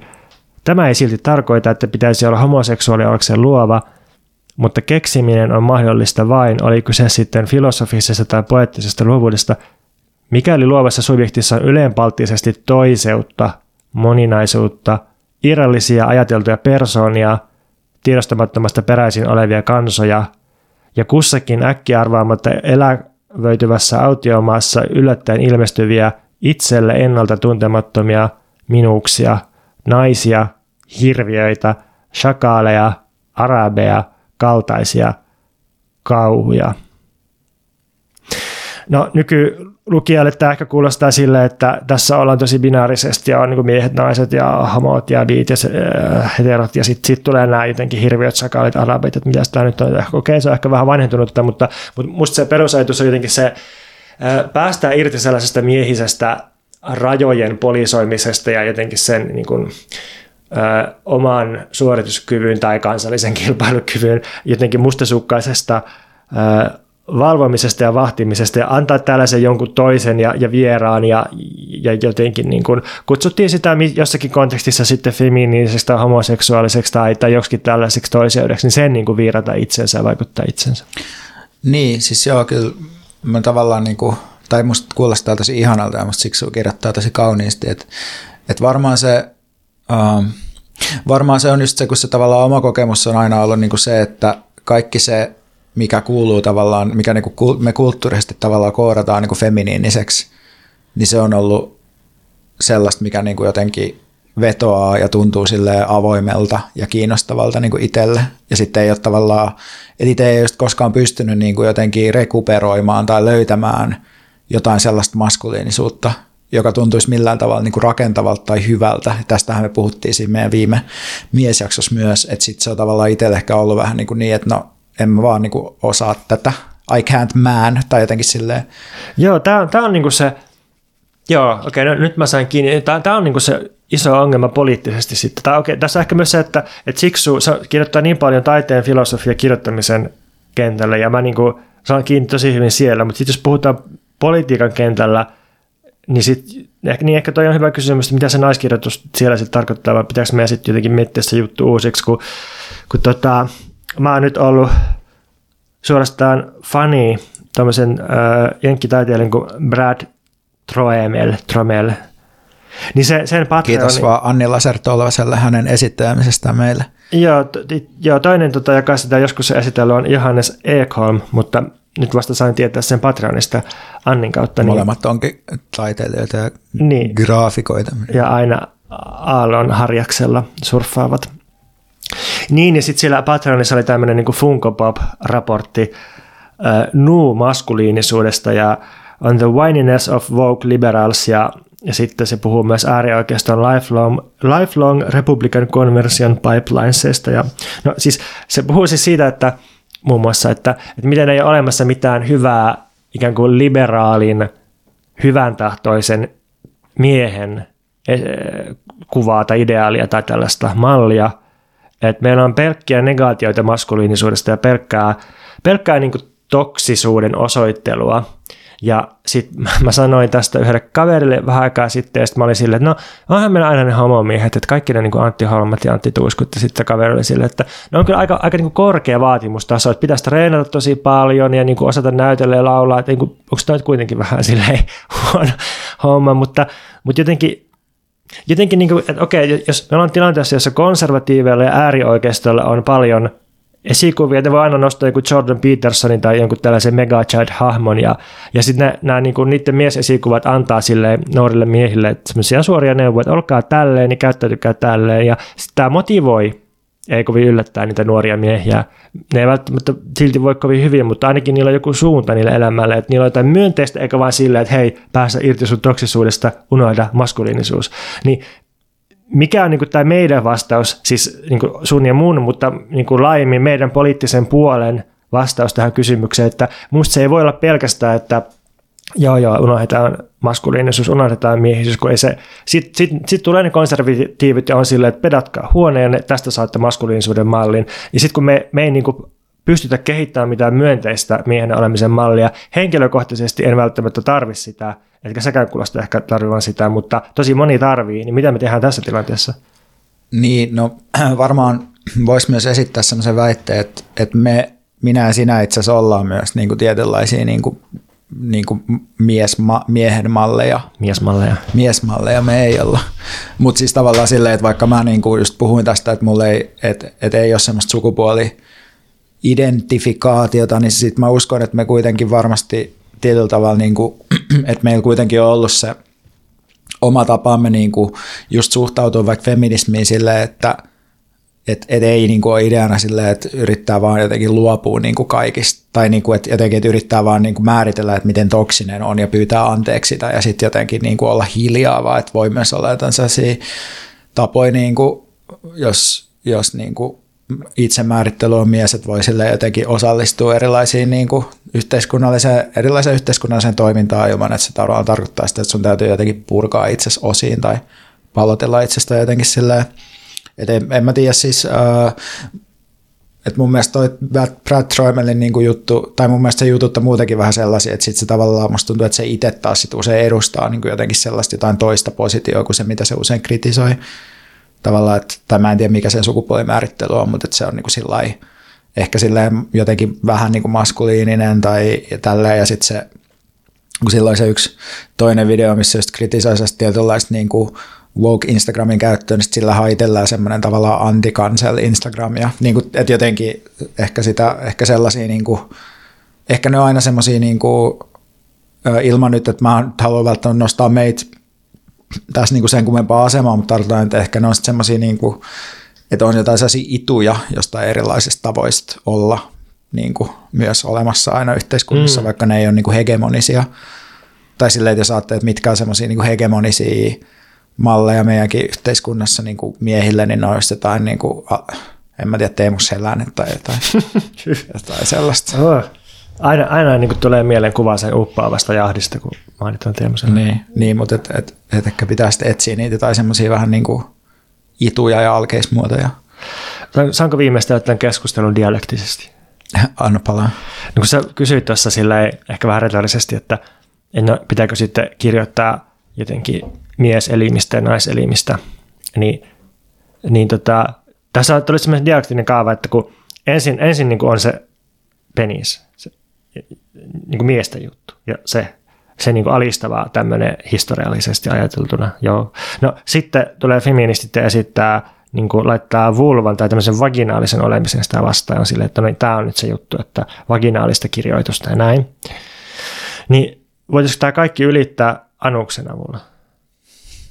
Että kun Paul Presiado on kirjoittanut tämmöisen Countersexual Manifeston, Ysärin lopussa, mutta se käännettiin englanniksi vasta joku aika sitten, niin, niin siinä se esittää, että, että itse asiassa annuksessa on kolme perusominaisuutta, jotka tekee siitä vastaseksuaalisen dekonstruktion paikan. Et ensinnäkin anus on universaali erogeeninen vyöhyke, joka sijaitsee kaikkien sukupuolitettujen erojen tuolla puoleen, koska siis kaikilla on anus. Kaikki siis niin kuin muun sukupuolisilla, sukupuolettomilla naisilla, miehillä kaikilla on peräaukko. Toiseksi anus on alkukantaisen passiivisuuden alue, joka ei kuulu heteroseksuaalisen halutalouden perusorkastisiin pisteisiin. Kolmanneksi Presiadan mukaan anus on vapaa tuotantoalue, koska sitä ei ole koodattu – lisääntymistä tai romanttisia suhteita tai mitään tällaistäkään varten, joten se tuottaa jotain heteroseksuaalisen talouden ohi ja yli, ja niinpä Presiado vaatiikin sen uudelleen seksuaalisoimista transversaaliksi ja vastaseksuaalisuuden keskukseksi. Kuulostaa tosi hyvältä. Sitten mä kyllä mietin, että, että mä en tiedä, jos toi on kirjoittu 90-luvulla, niin jos katsoo silleen, että millaisia niin heteroseksuaalisia koodauksia Anuksella on, niin, niin, niin tuntuu, että se on ehkä silleen ehkä jotain juttuja on tapahtunut tuon jälkeen. Mä just luin semmoisen uutisen niin kuin Pornhubin tavallaan haetuimmista termeistä eri maissa, ja siinä oli silleen, että Suomessa se oli joku tyyli japanese tai jotain tällaista, Ja Vai se- oliko peräti lesboseksi? Ei kun joo, ehkä lesboseksi, mutta sitten Ruotsissa ja Tanskassa on niinku anal. Ja sitten mä mietin, että se ei varmaan ole ensisijaisesti, niin, tai että mä luulen, että siinä on niinku tavallaan se idea just sit niinku heteroseksiin kuuluvasta niinku anaalisuudesta, jossa on just se silleen, niinku, että, että se on aina se niinku naisen peräaukko, joka on sen niinku halun kohde. Joo, toi on hyvä pointti ja muutenkin tämä niinku analysoiden nousu pornossa, varsinkin Jenkeissä, niin äh, ehkä 2010-luvulla, sekin on taas tämmöinen tarina, että kirjoittaisipa joku semmoisen genealogian, että mitä oikein tapahtui. Hyvä, kun se oli dialektinen loppu ja sitten se murskataan vielä sellaisena vä, niinku jälkiloppuna. Mä haluaisin tänään suositella podcastia, mutta tähän pitää sanoa tämmöinen pitkähkö disclaimer, että mulla on vähän sellainen taipumus, niin kuin ehkä tuosta mun Harry Potter-selityksestä huomasin, että mä, mä, niin kuin, mä fakkiudun ja kiinnityn tiettyihin asioihin ja toistan niitä loputtomasti.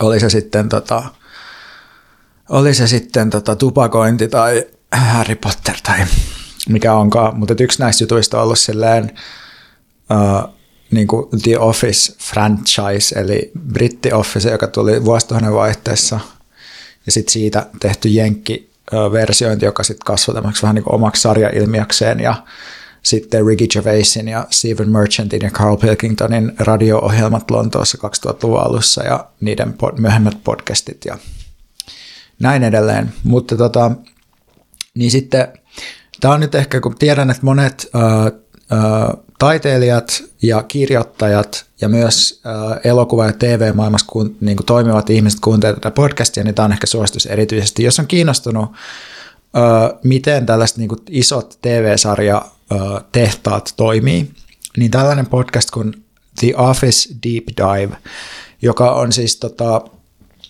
Mulle se materiaalinen selitys, että miksi tämmöisiä podcasteja ilmestyy, on se, että ihmiset, jotka on te- näytellyt Jenkki Officessa, on lopettanut siinä näyttelemisen noin kahdeksan vuotta sitten, kun se ohjelma on loppunut, ja sen jälkeen ei mitenkään ole voinut saada samantyyppisiä duuneja, mutta se Office on nyt, se Jenkki Office on niinku isoin, että se on niinku eniten striimattu sarja niinku Netflixissä, kait. Ja sitä on just se yhdeksän tuotantokautta, ja se vaan pyörii sille loputtomasti, että just esimerkiksi Billie Eilish on kattonut sen joku, en mä tiedä kuinka kymmentä kertaa, että siellä on se aina päällä. Esimerkiksi, että tosi monet niin just nuoret myös katsoo sitä. Ja sitten, koska tämä Office franchise on niin iso, niin nämä Officen entiset näyttelijät tekee nykyään rahaa sillä, että ne niin kuin, ö, niin kuin ja pyörittää uudelleen tavallaan eri tavoin sitä sarjaa ja omaa rooliaan siinä, että just yksi Jenkkien tai ehkä maailman suosituimmista podcasteista on tämä The Office Ladies, johon myös toi Brad Troimel viittasi lyhyesti siinä videossaan noista Funko Popseista, jossa siis kaksi Officen näyttelijää käy läpi jokaisen niin kuin jakson siitä sarjasta silleen, että siinä on kaikki niin kuin huomioit käsikirjoituksesta ja vieraita ja tällaista. Ja tämä Office Deep Dive on tavallaan vähän samantyyppinen juttu, että siinä on yksi niistä näyttelijöistä, joka teki aluksi semmoisen niin tiiviimmän semmoisen Oral History of the Office-sarjan, podcast-sarjan, mutta sitten, koska se ei vielä riittänyt, niin nyt se niinku julkaisee ne sen kaikki haastattelumateriaalit vielä erikseen, että siinä on silleen joku, en mä tiedä kuinka monta kymmentä tuntia niin kuin matskuu, missä siis keskustellaan niin kuin tuottajien, käsikirjoittajien, ohjaajien, maskeeraajien, keitraajien, tavallaan niin kuin kaikkien kanssa siitä, että miten se TV-sarja syntyi, miten se tehtiin, miten se käännettiin, miten se kulttuurisesti käännettiin niin kuin, ö, jenkkeihin, miten se niiden käsikirjoittaja huone tai se writer's room-systeemi toimi, ö, kaikki tällaisia asioita.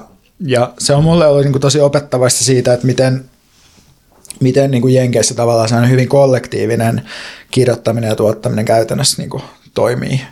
Mutta jos ei tykkää tuosta sarjasta tai ei ole nähnyt sitä, niin ei tässä varmaan mitään järkeä koko podcastissa, että vähän tämmöinen ehdollinen suositus siinä mielessä. Sitten mä haluan suositella ää, tota, Lupa elää kansalaisaloitetta. Ää, Suosittelin jo aikaisemmin, mutta ajattelin, että näin vuoden lopuksi vielä, että jos haluat ää, tehdä, jos, jos sä oot tehnyt paljon pahaa tänä vuonna, nyt se on mahdollisuus lunastaa tämä pahuus tekemällä yksi hyvä teko. Ei kai, ei, mutta tota, ää, jos et ole vielä allekirjoittanut tätä aloitetta, niin käypäs allekirjoittamassa se. Eli siis pyydetään ja vaaditaan oleskelulupia, neljän vuoden oleskelulupaa ihmisille, jotka ovat Suomessa vuodesta 2017 alkaen odottamassa turvapaikkaa. Öö, Ja sitten yksi suositus, jos, sul, jos olet itse, mikä meitä vaivaa fani, tai sulla on joku ystävä, joka on fani, niin äh, voi suositella meidän Patreon vuositilauksen antamista joululahjaksi. Eli 15 prosentin alennuksella vuositilauksen saa, se taitaa olla jotain 45 euroa plus alv, ja sillä pääsee siis käsiksi meidän yli 70 äänitteen arkistoon, jossa on myös siis paljon tekstejä, pääsee meidän livestriimeihin käsiksi ja myös meidän bonusjaksoihin. Ja meidän seuraava livestriimi on siis ennen uutta vuotta 30. päivä joulukuuta.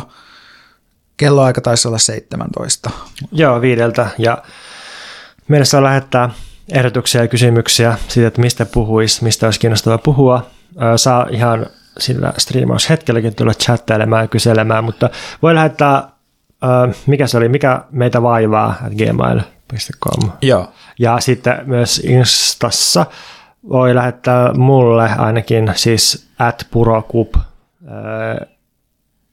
Joo, meidän omalle tilille ehkä ei voi lähettää. Ei, koska mä oon sulkenut sieltä viestiä lähettämistä toiminnan.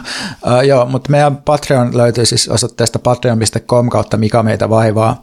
Ja senkin takia kannattaa nyt harkita uh, liittymistä, että itse olen siis nyt jäämässä töistä neljän kuukauden vapaalle, eli mun tulot tippuu aika rajusti tässä, niin jos haluat tukea uh, minun elämääni tällaisena vapaana kirjoittajana, niin – tai itse asiassa meidän yhteistä elämää vapaina kirjoittajina, niin se olisi oikein mukavaa, jos tällainen taloudellinen mahdollisuus löytyy. No voin yhtyä tuohon Lupa elää aloite suositukseen ja Patreon suositukseen ja sitten lisätä omaksi suositukseksi ledikynttilät. Mä olin pitkään silleen äärin purrin kiukkuinen siitä, että kun nyt on monta vuotta ollut silleen, että hei, että, että niin oikeisiin palaviin kynttilöihin liittyy sille tulipalovaara ja tulee pienhiukkasia ilmasto sisällä huononee ja sitten tulitikutkin ja kaikki niin kuin savuuttaa ja palaa epäpuhtaasti ja näin. Et mä ollut sillä, että tämä on nyt taas tätä, että kaikki korvataan jolla ihme digitaalituuballe ja vanha kunnon analoginen karvaisuus katoaa maailmasta ja niin kuin mihinkään ei voi enää koskea ja kohta on niin kuin nappulaliedetkin korvattu jollain kosketusnäyttöhelloilla ja näin. Niin tämä oli mun kanta aikaisemmin, mutta sitten puoliso oli nyt hankkinut mitään kysymättä niin ledikynttilöitä, niin sit nehän on ihan tosi hyviä. Ne on, niin kuin, ne on kauniita, ne, ne saattaa väristä samalla tavalla kuin niin sanottu aito liekki, ja ei, ei ole mitään niin kuin ilma- tai tulipalo-ongelmia. Ne on niin kuin yllättävän hyviä, ja osa niistä jopa tuntuu silleen vahamaiselta, että suosittelen kokeilemaan ledikynttilöitä. Tämä täytyy olla porvarillisin suositus, mitä tässä podcastissa on ikinä ollut. Seuraavaksi ovikranssit. Joo, sitten mä haluaisin suositella vielä – ää, jonkin luomista. Siis sille, että kun aina se kysymys, no, mitä tehdä, miten päästä eteenpäin, niin, niin luo jotain. Siis se, se voi olla vaikka muistiinpano, aforismi, ää, se voi olla kuva, video, se voi olla massiivinen romaanisarja, se voi olla podcast, ihan mitä tahansa, mutta jotenkin se, jotenkin, että jos ei luo, niin maailma näyttäytyy koko ajalta valmiita esineitä, jotenkin silleen staattiselta, että on nämä lokeroiden identiteetit ja näin, ja sitten jos luo jotain, ja jotain pientä, niin sitten jotenkin tajuaa, että asiat onkin liikkeessä, ja sitten se luominen voi jotenkin laittaa asiat uuteen mielekkyyden järjestykseen, vaikka ei niin ollut tarkoitus tapahtua. Mutta jotenkin se luominen vapauttaa saa asioita liikkeelle, eli kannattaa luoda jotain, vaikka sitten vaan omaksi huvikseen pöytälaatikkoon. Sitten vielä sellainen suositus, että mä sain Spotifylta viestin, että ilmeisesti siellä voi jatkossa arvostella podcasteja – en ole kyllä itse vielä nähnyt, että missä tämä voi tehdä, mutta jos löydät tällaisen mahdollisuuden, niin anna meille 1-5 tähteä sen mukaan, mitä mieltä olet podcastista. Kiitos.